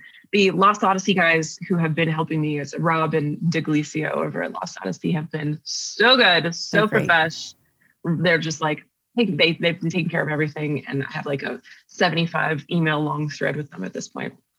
But I, They're I, I bless up to those guys. They're they're crushing it. Yeah, Love them. Love them. They've been so good at like just getting uh, these type of folks literally to the table. And Yeah. it's uh, great when it's for, for, for charity. And that this game is also for charity as well, right? Yes, our game is. Uh, I think every game at D and D Live is is benefiting a different charity. Ours is Extra Life, which is one Yay. of my all-time Oh, favorites. yay. Yeah, yeah, yeah. So we get to. I I um I I am very excited that like this this these powerhouses are gonna like bring bring their energy to bear on Extra Life. It's gonna be good. Yeah, Good absolutely. Getting some money to Children's Miracle Hospitals, helping kids out. Can't go wrong. Can't go that. wrong. Yeah. Nothing wrong with that. Um, and speaking of charity, uh, not to not to say like, hey, you're you know all those celebrities, uh, you know, let's push them to the side, but let's push them to the it. side. Let's I want to talk about uh, uh, the C Team Pride Lam- uh, game for Lambert House that you also Oh, did uh, at the beginning of June. I'm wearing my Lambert House, uh, you know, Pride shirt now. It's beautiful. I, I really like that pride shirt. It turned out nice. Yeah. Um, so the um, the Lambert House game was in conjunction with Penny Arcade, and I DM'd. Um, let's see if I can remember Tristan Falcone, Jeremy Crawford, um, AJ Lamarck, Omega Jones, and not last but not least Anthony Rapp. Is that Oh. is that my whole table? I think that was my whole table Yeah. um, they were absolutely incredible. And I, I think I assume the VOD is up somewhere for for viewing at this point because we streamed it a few weeks ago. Yep. It it was just it was such a delight. Um, it, the the premise of it was that um, we were uh, we were going through Walnut, who's played by Tristan Falcone, um, was woke up and had forgotten her anniversary with her wife and she was in a bit of trouble and so we um we put we put her through her paces everybody who who um, showed up as guests they had never been on the c team before but jeremy played his acquisitions inc stand-in character that he dms acting for which is vi the, the little artificer gnome she's incredible she's one of my favorite characters um so we got to we got him playing vi and then I'd never played with AJ, Anthony, or Omega, and they were incredible. They were just like really on the mark role playing wise. It's such a fun game. It, it's a blast. If, if anybody out there has not listened to it or watched it, it's totally worth it. It was it was just a delight. Anthony Rapp is a total treasure, um, and did a really good job. I put him on the spot a couple of times to like read things and and uh, and do some performances because he was I believe playing a bard. So yeah, awesome. it was it was a it was a good time. It was a really good game. I love that uh, you know that type of thing can bring so many people together to support uh, you know the Lambert House, which is you know a a charity here in the Seattle area Seattle, that helps out yeah. LGBTQ youth um, and and questioning youth and just making sure that they have a place to go to uh, to to get support. Uh, it's one of those Mm-hmm. fun kind of just blanket helping organizations out there that uh, is perfect uh, to support during the, this month, but all months, especially uh, this year, because I think they have some. Uh, um, uh, lease issues going on, and they want to try to raise as much money as they can in order to to keep the actual Lambert House uh, uh, going. And so we're going to be doing. You know, you can purchase these uh, pride shirts. There's many different kinds. You know, for different. Uh, uh, uh, ways in which you identify in order to show your pride for for Dungeons and Dragons as well as Magic the Gathering. There's hoodies. There's there's all types of accessories and apparels that you can purchase there, and all of the proceeds go to support Lambert House. Um, and uh, I'm just like just excited that we had an all you know LGBTQ identifying cast together Yeah, playing. Dungeons and Dragons. Yeah, it was really wonderful. Um, and yeah, they, I think I believe the game just like in the course of those two hours, we raised like thirty five hundred bucks or something, something close to um, close to four k. So thank you to everybody who tuned in live. But let's keep those donations rolling. Right. Rip those wallets open. Throw those credit cards at the screen. Let's let's keep donating to Lambert House because it was it's such a good charity. And get some That's good awesome. T-shirts in the process. And get some good t-shirts. Yeah, yeah, exactly. Mine are in the mail. I did expedited shipping for mine, Oh. Shelly. So Well, Wow. aren't you fancy? I ordered one of the the hoodies, the zip front hoodies. Yeah. So and it was like a, hun- you know a hundred and 75 degrees, so I didn't need to rush mine. like, it can get here when it gets here. Just take my It money. can get here in October. It'll be fine. it's fine. Yeah. We're good. I was able to wear it in the beginning of June when it was January here in uh, in the Seattle Oh yeah, area. yeah. But, hey, uh, uh, so hey y'all, how'd you how'd you hold up the last few days in our record heat wave here in Seattle? we were in Avernus, I think. Yeah. Yeah. Yeah. Yeah.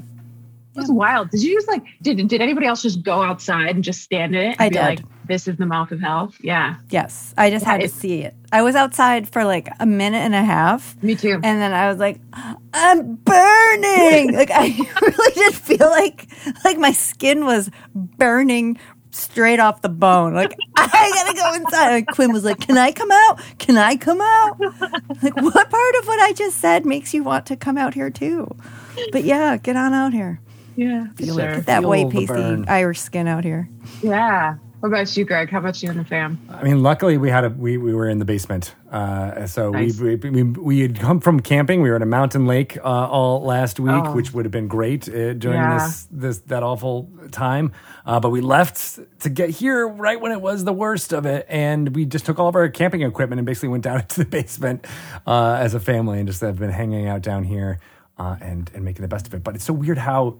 You know, that was what three days. It got the worst on Monday, where Mm-hmm. uh, it was what 106, I think, here in Seattle. Portland Eight. I got think it was 116. We had 116 on Monday. Yeah, we were, we were Where- outside with my my like probe thermometer that I use. I used to like test bread to make sure it's done. We just Tyler took it outside and just held it in the air, and it was like 116.9 or something crazy. Wow, What the?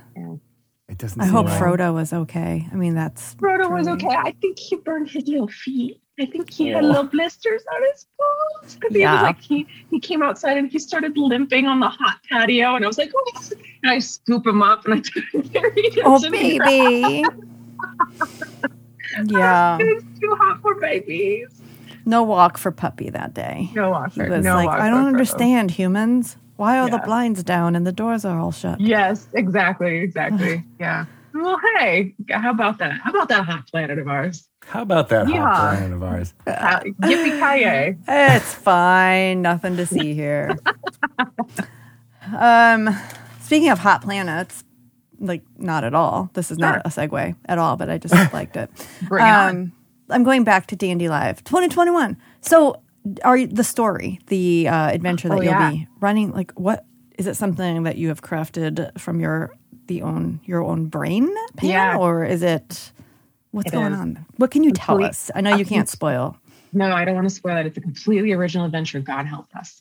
Um, and there's no. Usually, my signature move is to is to make like the end some grand pun or dad joke, but I have not done that this time because Mm. I I want these people to want to speak to me again after this. So, um, but I I uh, I have a again it's two hours, big personalities. Um, I had to craft a essentially like beats for them to hit specifically so that Ben from Syrinscapes can score it for us live. So I'm really Oh. excited about that. Um, because that that's been like at least the last couple D and D lives, the live Syrinscape scoring has been like the seventh player at the table. It's been so good. It's so much fun.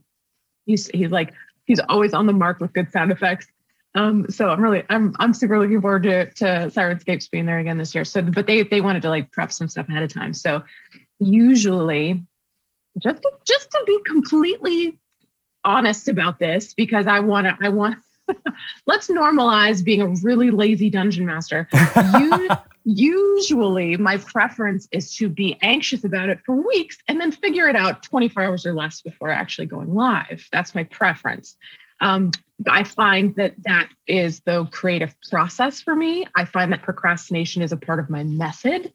Um, but in this case, they were like, no, we got to have Syrinscapes come up with sounds. I was like, damn it. So, yes, I have already come up with a story. Um, I have places in mind. I've got NPCs. I got a, I got the odd accent or two. I got cool characters. I got plot roughly. um, and I can't wait for it all it all to come crashing down around me when um, inevitably players enter the picture. Yeah, because that is that's you. this is why I don't like to plan. There's a book, a really lovely book called The Lazy Dungeon Master and Return of the Lazy, Lazy Dungeon Master. You guys know. Have you ever had Sly Flourish on the show? I don't I've- think we have. Yeah, I have Oh my on God. a how to be a dungeon master segment. Well, you have. You've Yeah. had. You've had. Okay. Okay. Uh, so yeah, um, those books are incredible. They're they're more for like people who have some experience. You definitely don't want to start out with those books. But one of the things that um, I took away from that reading that that I've only read the first one, but the um, the way that I have justified it for myself is that being a lazy dungeon master and doing like a minimum amount of prep gives you the most flexibility when it comes to improvising at the table. So it's actually something that I I vastly prefer. Like I think a dungeon master has everything planned out too much. It's going to feel too much like it's on rails and that you're forcing people into your story. So I prefer to prep like very very low. In fact, one of the things that I was kind of fantasizing about as I was thinking about this, I'm like, oh my god, I have to prep, but I don't like to prep, and I I want I want it to feel like a real Dungeons and Dragons game, but also it's only two hours, and also it's a one shot, and like you have to have a satisfying beginning and ending in a one shot, and it's in in a lot of ways. Doing a dungeon master run like this is not typical. Like it's not it's not normal Dungeons and Dragons Yeah. and that's like because it's one shot and because it's live and because it's going to have so many viewers um, and because a lot of those viewers don't know what dungeons and dragons is there's a lot of strange elements we can unpack that in a second if you'd like. But yeah like one of the one of the things that i i think people should do more often oh the, the exercise that i would really like to do someday is i want to have a table full of players who know what they're getting into and that is that their dungeon master kate welch has prepped nothing.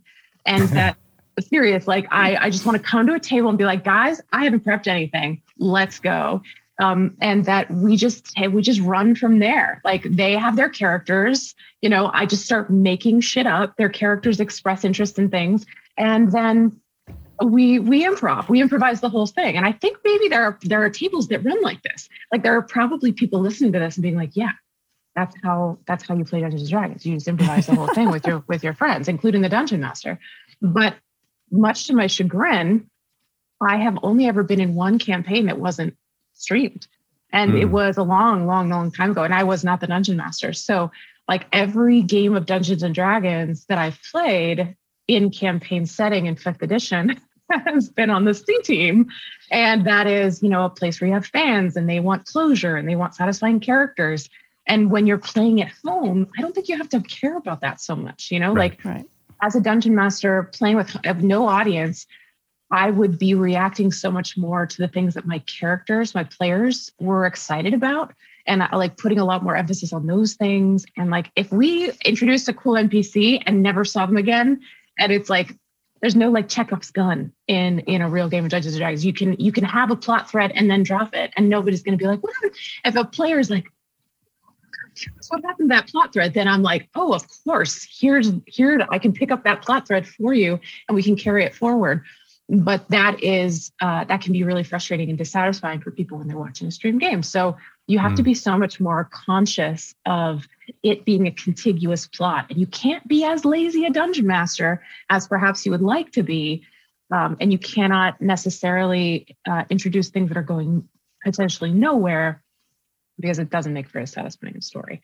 So all of those things have been all like in addition to just the normal stress of dungeon mastering and and not knowing you know what it's going to act like having to hit a deadline you know it's going to be two hours not a second more or less you know like ah! and then all all the all the aforementioned things about needing it to have a satisfying story and plot and and and through line it makes makes it feel like it's it's not the purest form of Dungeons and Dragons. It's not the most, it's not the home game version of Dungeons and Dragons. It's one of the things that when people talk about how great Matt Mercer is, how great Critical Role is, it's not that they're not playing D and D. They're they're doing a really good job, and Matt is a, obviously a master, and all the players are incredible. But on some level, they're still performing it, you know. Yeah. And and I just know from experience that's not the same thing. Like you are you are not conscious uh, you're you're you're you're sorry you're way more conscious of the fact that you have an audience and that they're looking for a satisfying performance and story especially critical roles so story driven Absolutely. so yeah like there's a lot of differences sometimes yeah, i talk I, to I- streamers I think that's a big reason as to why I don't jump into doing stream games as often as as I could because I I'm the lead, I'm the laziest dungeon master in the world. Like I will prep three things in my head that I've thought Yes. about, you know, in the shower, you know, four days day before of. the event, and Yeah, then yeah. maybe mull on a little bit, and then be like, maybe Right. that'll happen. I don't know. We'll see. I'll present it, and then on during the session itself, I'll just be like, uh, you know, this happens. Maybe check it out, and I'll pull up some monsters, and and and that's about it. Um, and that is, you're, I think you're right, not a satisfying experience all the time for people who are expecting, um, you know, the the the crest and fall of the falling action and everything each session. Yeah. Um, Yeah, yeah, which can be tough, and you know, I end up stopping mid mid battle and mid things all the time, just because. All right, we're at our time. Uh, you know, we're all Yeah. you know, uh, uh, old people, so we have to go to bed at a certain time. Sure.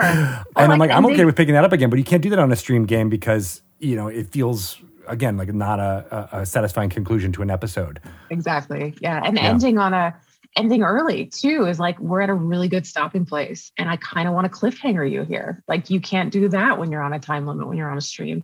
And so Yeah. there's a there's a lot of like if I want to go, if I want to go like an extra three hours because we're all having fun, or like we only did an hour and a half today, but it's because like we were all fucking around beforehand. And also this is a really good cliffhanger. All of those things, that's those are that's real D and D in in my opinion. And so yeah, there's a there's a little artifice to it. Um, Yeah, and this and this has got to be fun too because it's a one shot, right? Like you don't necessarily have to have that that uh, uh, uh, campaign in mind, right? You're just going to be like, Oh, I yeah. just got to have something that's fun, you know, for two hours, but something Exactly. that's a short, bite size, but gives each of the players a thing to shine, uh, and that can be a little bit freeing Which as a sounds lazy even harder, too, right? actually. yeah, I mean that, that can be freeing. It is very, very tricky, and like that's that is to Shelly. or the- Like that's it. I think I think it sounds harder. However, I've never DM'd a campaign. I said like um, I've put those feelers out there. I would Oh. love I would love to DM a campaign someday. Um, I'll go. Can. I be in it, or are we Yeah, not I'm cool be it. enough now? yeah, and I also like I'm I I'm mean- gonna I'm gonna I'm just gonna say it now. I think we should probably not stream it. And that's a, maybe that's a Fine. that's a mess that's a Fine. messed up thing to say on a podcast. It's like here's some content that we're making that's not for you. Get over it. But like I, I just want to know what it feels like to DM a game that's just for the people at the table Just because the that's playing. the reason I like Dungeons and Dragons is like the people at the table is and Yeah. those are those are the ones that that I'm stressed. Like that like I said earlier, this comedian game, the fact that there's an audience doesn't matter, the fact that they're famous doesn't matter. None of that matters to me. It's just like I want those people at that table to have such a good time. And how do I how do I ensure that? Um, and that's like the perfect the perfect formula for an anxious brain to just perseverate and be like, how can I control how can I control something that is out of my This, this improvisational entirely? game. right? Well, I- I Um, think you bring up a really like- important point because a lot of folks that we talk to are content creators and they have to feel like everything they do needs to be content. Uh, Mm-hmm. And I think that can be very uh, feeling like there's a weight on your shoulders, right? You're always Oh making, Seriously. always hustling, always doing stuff. And there's something really great about having just game night with friends that's not streamed and Mm-hmm. isn't content. The only content is the fun of you know the individuals at the table hanging out with each other, and Yep. that's really important because you can burn out so quickly uh, and and uh, not focus on what's uh, you know those those connections that can be important for people. I know, and I, I've I've also experienced like speaking about or or or taking pictures of posting games that were not streamed, and then the influx of like, where can I watch this? Where is this? Where is this been? Where is where was this streamed? Is this going to be live? When are you guys posting the VOD? And that expectation, like that's that's on us as content consumers. It's like we have to remember that the people who are making content for us are doing it because it's a thing that they genuinely love for the most part, especially when it comes to Dungeons and Dragons. So Mhm. like we all need to expect that those people want to do that for fun sometimes and not just for our entertainment uh, and our our yucks. You know, we we've got to we have to allow them to have fun. And I'm saying that for myself too, because like I there are definitely content creators that like if they mentioned that they played a D&D game and they didn't put it online, I would be like, what what is Why you- wrong with you? I want to laugh. podcast of I want to laugh at your jokes, but that's on that's on me. Look. that's on me. If you Yeah. want to play in a game that's not streamed and you needed a person to be in it, I would be in it. And I would totally understand if I was invited and then Tiffany Haddish called and said she wanted to play and you bumped me. That okay. I tell tell you what, I will just add Tiffany Haddish to the game. and Tiffany then I Haddish would can join. die. and then me, the the player, and the character would die. Right. that is so exciting. Um, I love it. so, do you think, especially with the newer players, you know, out of this group, and maybe you saw some of this with the comedians table last year and the Game of Thrones table, but do you think they the, the players fully understand that the role of dungeon master is not an adversarial role, and that they shouldn't be coming for you or like trying to thwart your plans? because I, my very first time playing Dungeons and Dragons. I did not know that the dungeon master was supposed to be on my side. And also, I don't think he did either because he did seem like he was coming for us. But so it was like completely shocking the second time, my second dungeon master that was like, why are you trying to mess everything up here? Like, I am on your side. like, Yeah. I, I want to give you magic items and help you succeed. Um, but do you think that they like do you get a vibe ever from s- some of the newer players like, especially ones that are trying to be like you know extroverted and funny and like create really exciting content that maybe they're they don't get that role the role player dungeon master I think that that can be the case. Um, I haven't experienced it too much. I think because of what I was saying earlier, which is that like I run my games like a goofball, and so I don't think anybody thinks that I'm taking it seriously. And so there's no there's no victory to be gained in in winning against me as a dungeon master. Um, but I'm also slippery. Like I, I think that if somebody tried to start like messing with me in the game, I just mess with them back. I hope. Like we'll, we'll you know, we'll, we'll see. But I think that there is a an old school. I was just re- reading this um this web comic where someone has taken like shots of Lord of the Rings but put speech bubbles over them to make it sound like they're playing a game of Dungeons and Dragons. And Oh, it's yeah. an it's an older web comic, but it definitely It has on some my like my previous job's website uh, at one point.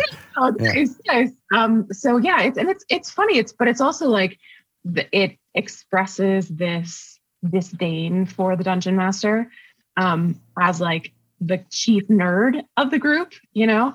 And so I think there's like there might be some old school mentality around that, which is that Mm. like the dungeon master is a a like blowhard, like long-winded bag of air that just wants to like ex- exposit and and go go on and on about you know whatever um so i think i think that can happen um i've definitely played with kids before who like decided that they were going to try to like make my life harder. Um and and uh and see like I, I think it's just normal kid stuff like trying to poke at the fences like a velociraptor. Where where does this where where does this break? How can i break this? How can i become super powerful? How can i how can i jump so hard that i go to the moon you know? Right. Um and it's i think that the secret to that is to be like okay yeah you could try to jump in so hard that you go to the moon roll a d20 um and if you roll a 50 or higher then we could then you jump to the moon you know Okay, I Um, can't get to 50. Oh, I guess you can't get to the moon then. You better work on those jumping skills. But I think I, I do think that, that that is that's like um a, a, a mindset. I don't I don't get that impression most of the time. Like fifth edition to me seems a lot more uh, like based in the collaboration. And I think Critical Role has done a really good job of that. Like I, I think that Matt Mercer has kind of obviously set the the platinum standard for so many dungeon masters out there. We'll get into that someday too. I think that's an impossible standard that no one should ever try to meet. But um, but I think that he does a really wonderful job of showing you that it is a it is a collaboration. Like you're you are as a dungeon master, you are the facilitator of the fun. You are not trying to frustrate your players. You are not trying to defeat your players. You're trying to make your players feel really cool. Um, that that's how I that's how I approach it. And I, I do think that that is kind of the attitude that I see the most in games these days. You know what's funny too is I've been I did some classes. I never actually pursued this, but I was I was doing um, some basketball officiating classes, uh, and because in my mind I was like, oh, this is kind of like dungeon mastering. You're basically just facilitating, especially for kids. You just want them to have fun in the game and teaching them the rules, but you're not you're not taking sides. You're not trying to uh, you know get one team to win versus the other. Now and then as you get older, the ref for for sports can be more of an adversary, and and, and you feel like they're against you, uh, even even if they're they're not. But um, I like that mindset. I do like the mindset of, especially for again for younger kids playing soccer or playing playing uh, a, a, a organized sport together. That it really is just about the facilitator, as you said, like just making sure rules are mostly followed, teaching them if they don't know the rules, and then uh, setting kids up for success or setting players up for success. And that you're right, that mindset has kind of shifted over the course of you know the history of Dungeons and Dragons as well as here with fifth edition. Um, and I think just streaming in general has shown that it's there's different styles, right? There will be the person sure. who uh, or, or and the group that likes that kind of adversarial relationship, and that's fine. If you're a tactical uh, minded player, you might enjoy that. But then there's been so much more shown of the role playing and collaborative side of storytelling with streamed games that show. So that's what I love about this, the whole streaming phenomenon around Dungeons and Dragons. Is it shows that ga- the gamut of like you can play any different style of game. You want to try this, you want to try this, and you're not locked in to any specific style just because of who you're playing with at the time. Right. Yeah. And I, I do think that there's a there's a lot of fun to be had in like the meat grinder format too, where the whole point is like the dungeon master is trying to kill you over and over again. Honestly, as a dungeon master, that sounds kind of therapeutic. Uh, but it's also Right, where you don't have to worry about the story and the improv. You can just be like, all right, let's just play it and let's kill just each other. play it. I'm going to try to kill you with as many monsters as I can. That sounds Yeah. kind of fun. But but to me, the, the point of the game is not to like TPK. The idea of a TPK, except, except for like my joke TPK at the Game of Thrones game because it was like Game of Thrones joke because everybody, everybody dies in the end. Um, but the uh, the idea of a, like a real TPK to me, just to me, is to me that would be like a failure for me as a dungeon master, especially if it like if, if everybody talked about it ahead of time, they're like, we're all ready to end these characters, we want to go do something new, whatever, then that's fine. But if I like just in the middle of a session TPK'd my my entire party, I would view that as I were watching it happen and it was clearly not something that everybody agreed on. I don't I don't think that's the point of and Dragons for sure. I don't I don't mm, think it's Mm-mm. adversarial like that. Although I would see that as a really fun challenge, storytelling challenge, right? Like, what happens if, I mean, sometimes that happens, you know, uh, rolls occur and damage happens, and I'm like, Eesh, I just rolled a crit and you only had one hit point left. Right.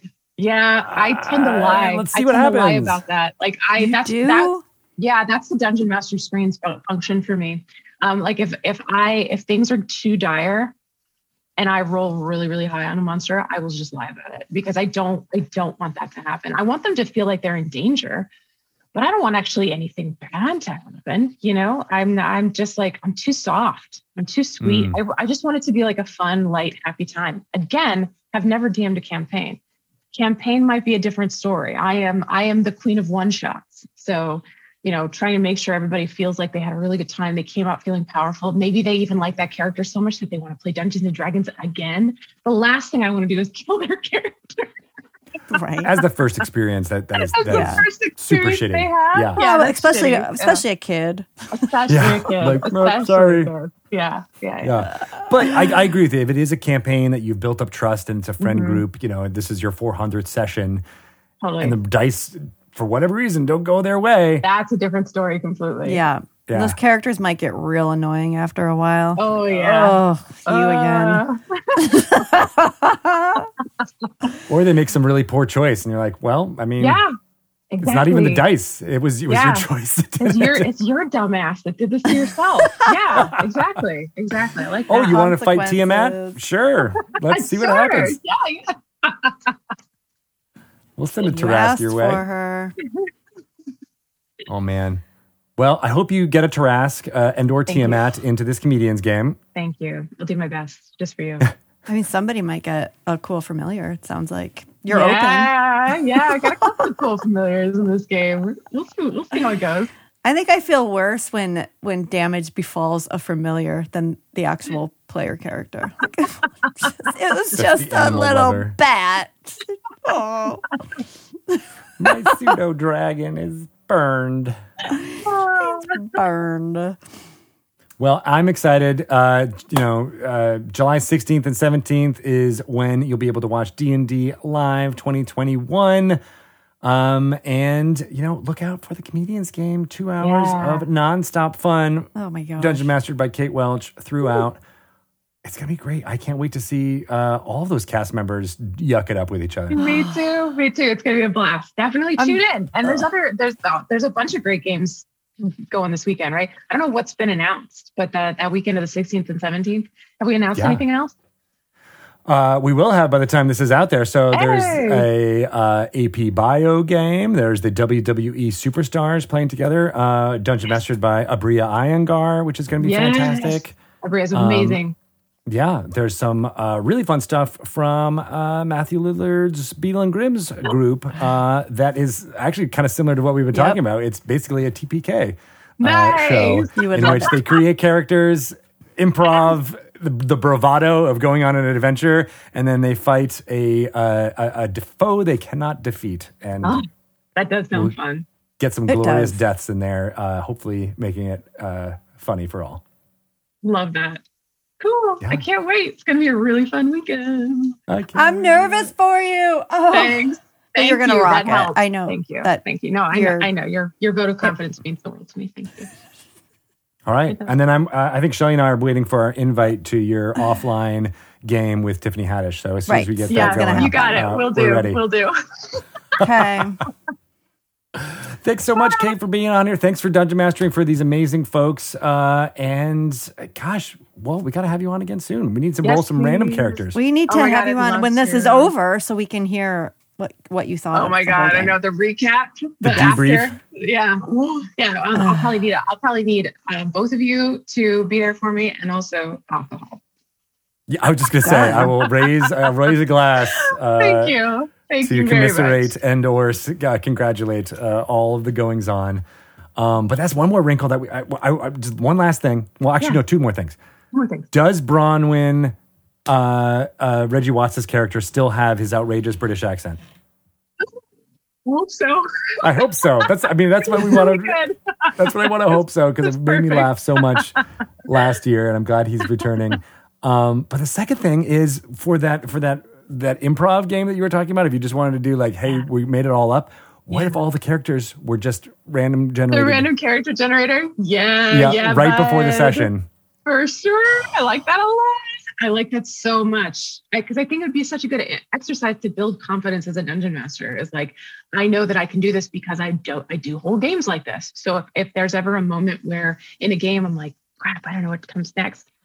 I've got that muscle built up. That would be Yeah. such a good skill. I want all of this, please. You got it. Just for you, babe. All right, well, we'll do it. We'll make All it right. happen.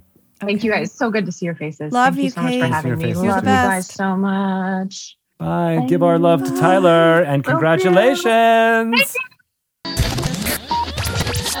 It was so great having Kate return to Dragon Talk. Man, I miss seeing her, uh, you know, every day in the office, uh, as well as just, uh, you know, just being able to catch up.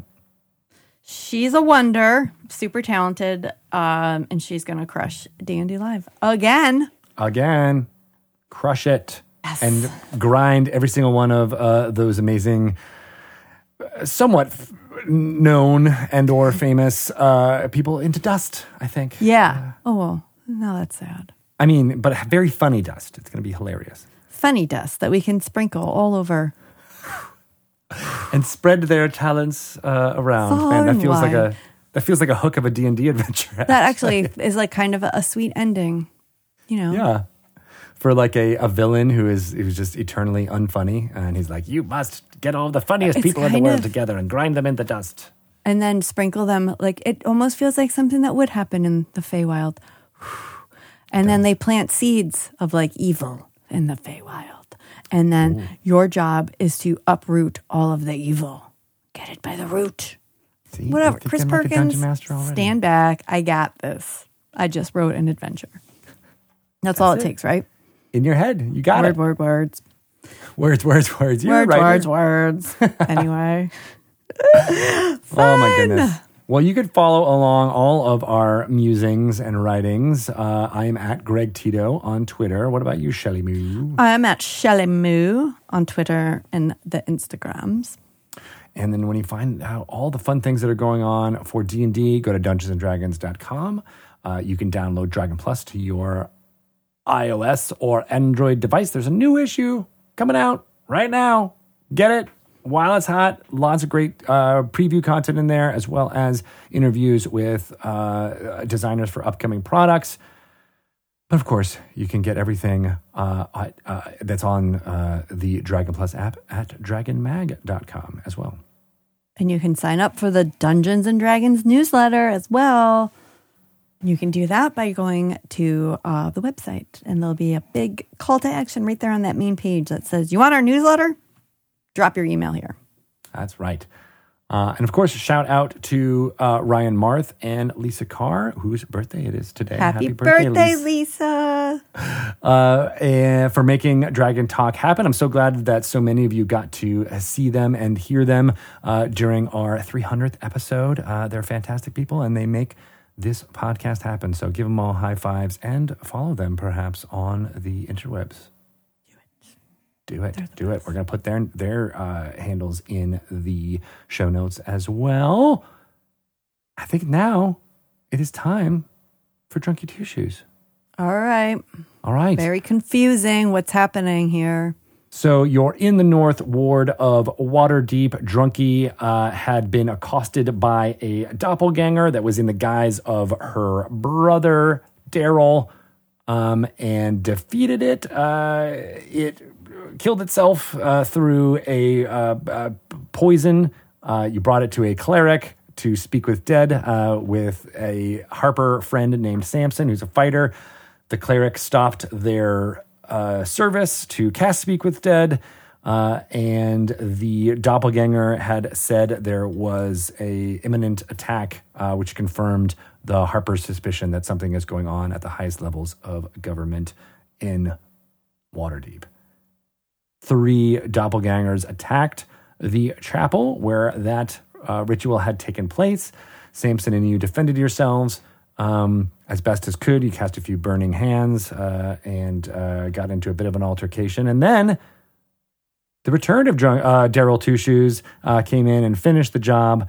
And you had your amulet uh, that you had acquired, which uh, allows you to see through any kind of doppelganger transformations. And you confirmed that it was, in fact, Daryl who had returned. And he had said something along the lines that he had been jumped and during the uh, run through the streets of Waterdeep after you had been uh, attacked.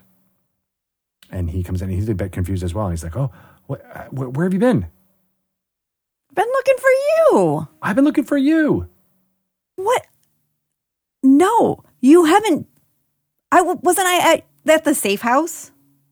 I never made it With to who I thought was you. house. I went there. You had already gone with someone named Samson. They said you were going to uh, this chapel. Dude, I don't understand what's happening here, but can we just get out of Waterdeep? Can we just leave? Let's go they back need to they need our help. Oh, but Then do they? you heard? There's there's these uh, these agents are trying to infiltrate uh, and take out mask lords. Why do they keep impersonating you, Daryl? That's a good question. Why do they keep impersonating me? You tell me. I don't I don't know. Are you important? Well, I was able to get that amulet.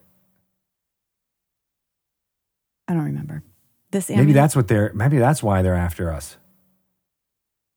That they probably think that's the one thing that's gonna thwart their schemes. this amulet. Yeah, if it's a magic item that anybody could wear that will be able to, uh, you know, see through their illusion, their identity. Yeah. I mean, Well, it's mine. Yeah, well, giving it protect it, and I'm I'm going to protect it as well. What about Well- you, Samson? Yeah, Samson's coming with us. He's my friend now. And Samson says that is correct. Thank you, Samson. As a Harper, uh, we're all uh, we all have the same tasks here to uh, protect Waterdeep's interests.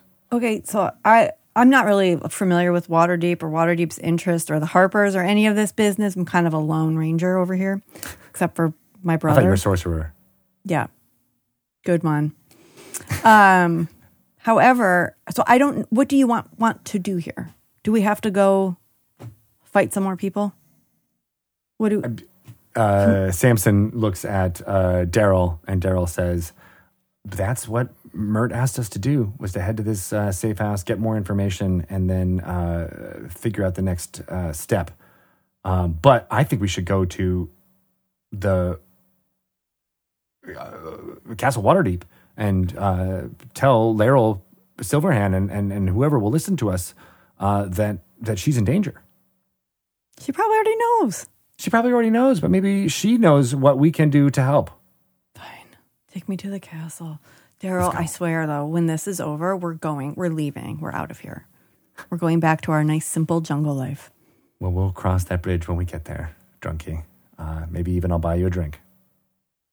No need. I take a big old swig.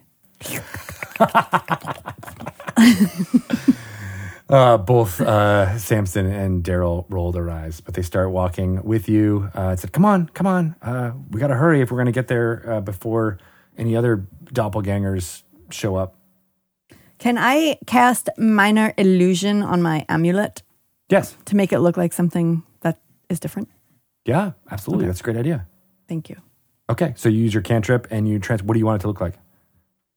Uh, right, right now it's like a little. I think I said I felt like it was an amethyst. purple amethyst eyes. Yeah. Yeah, it's just like um, a dog, like a a little jade dog.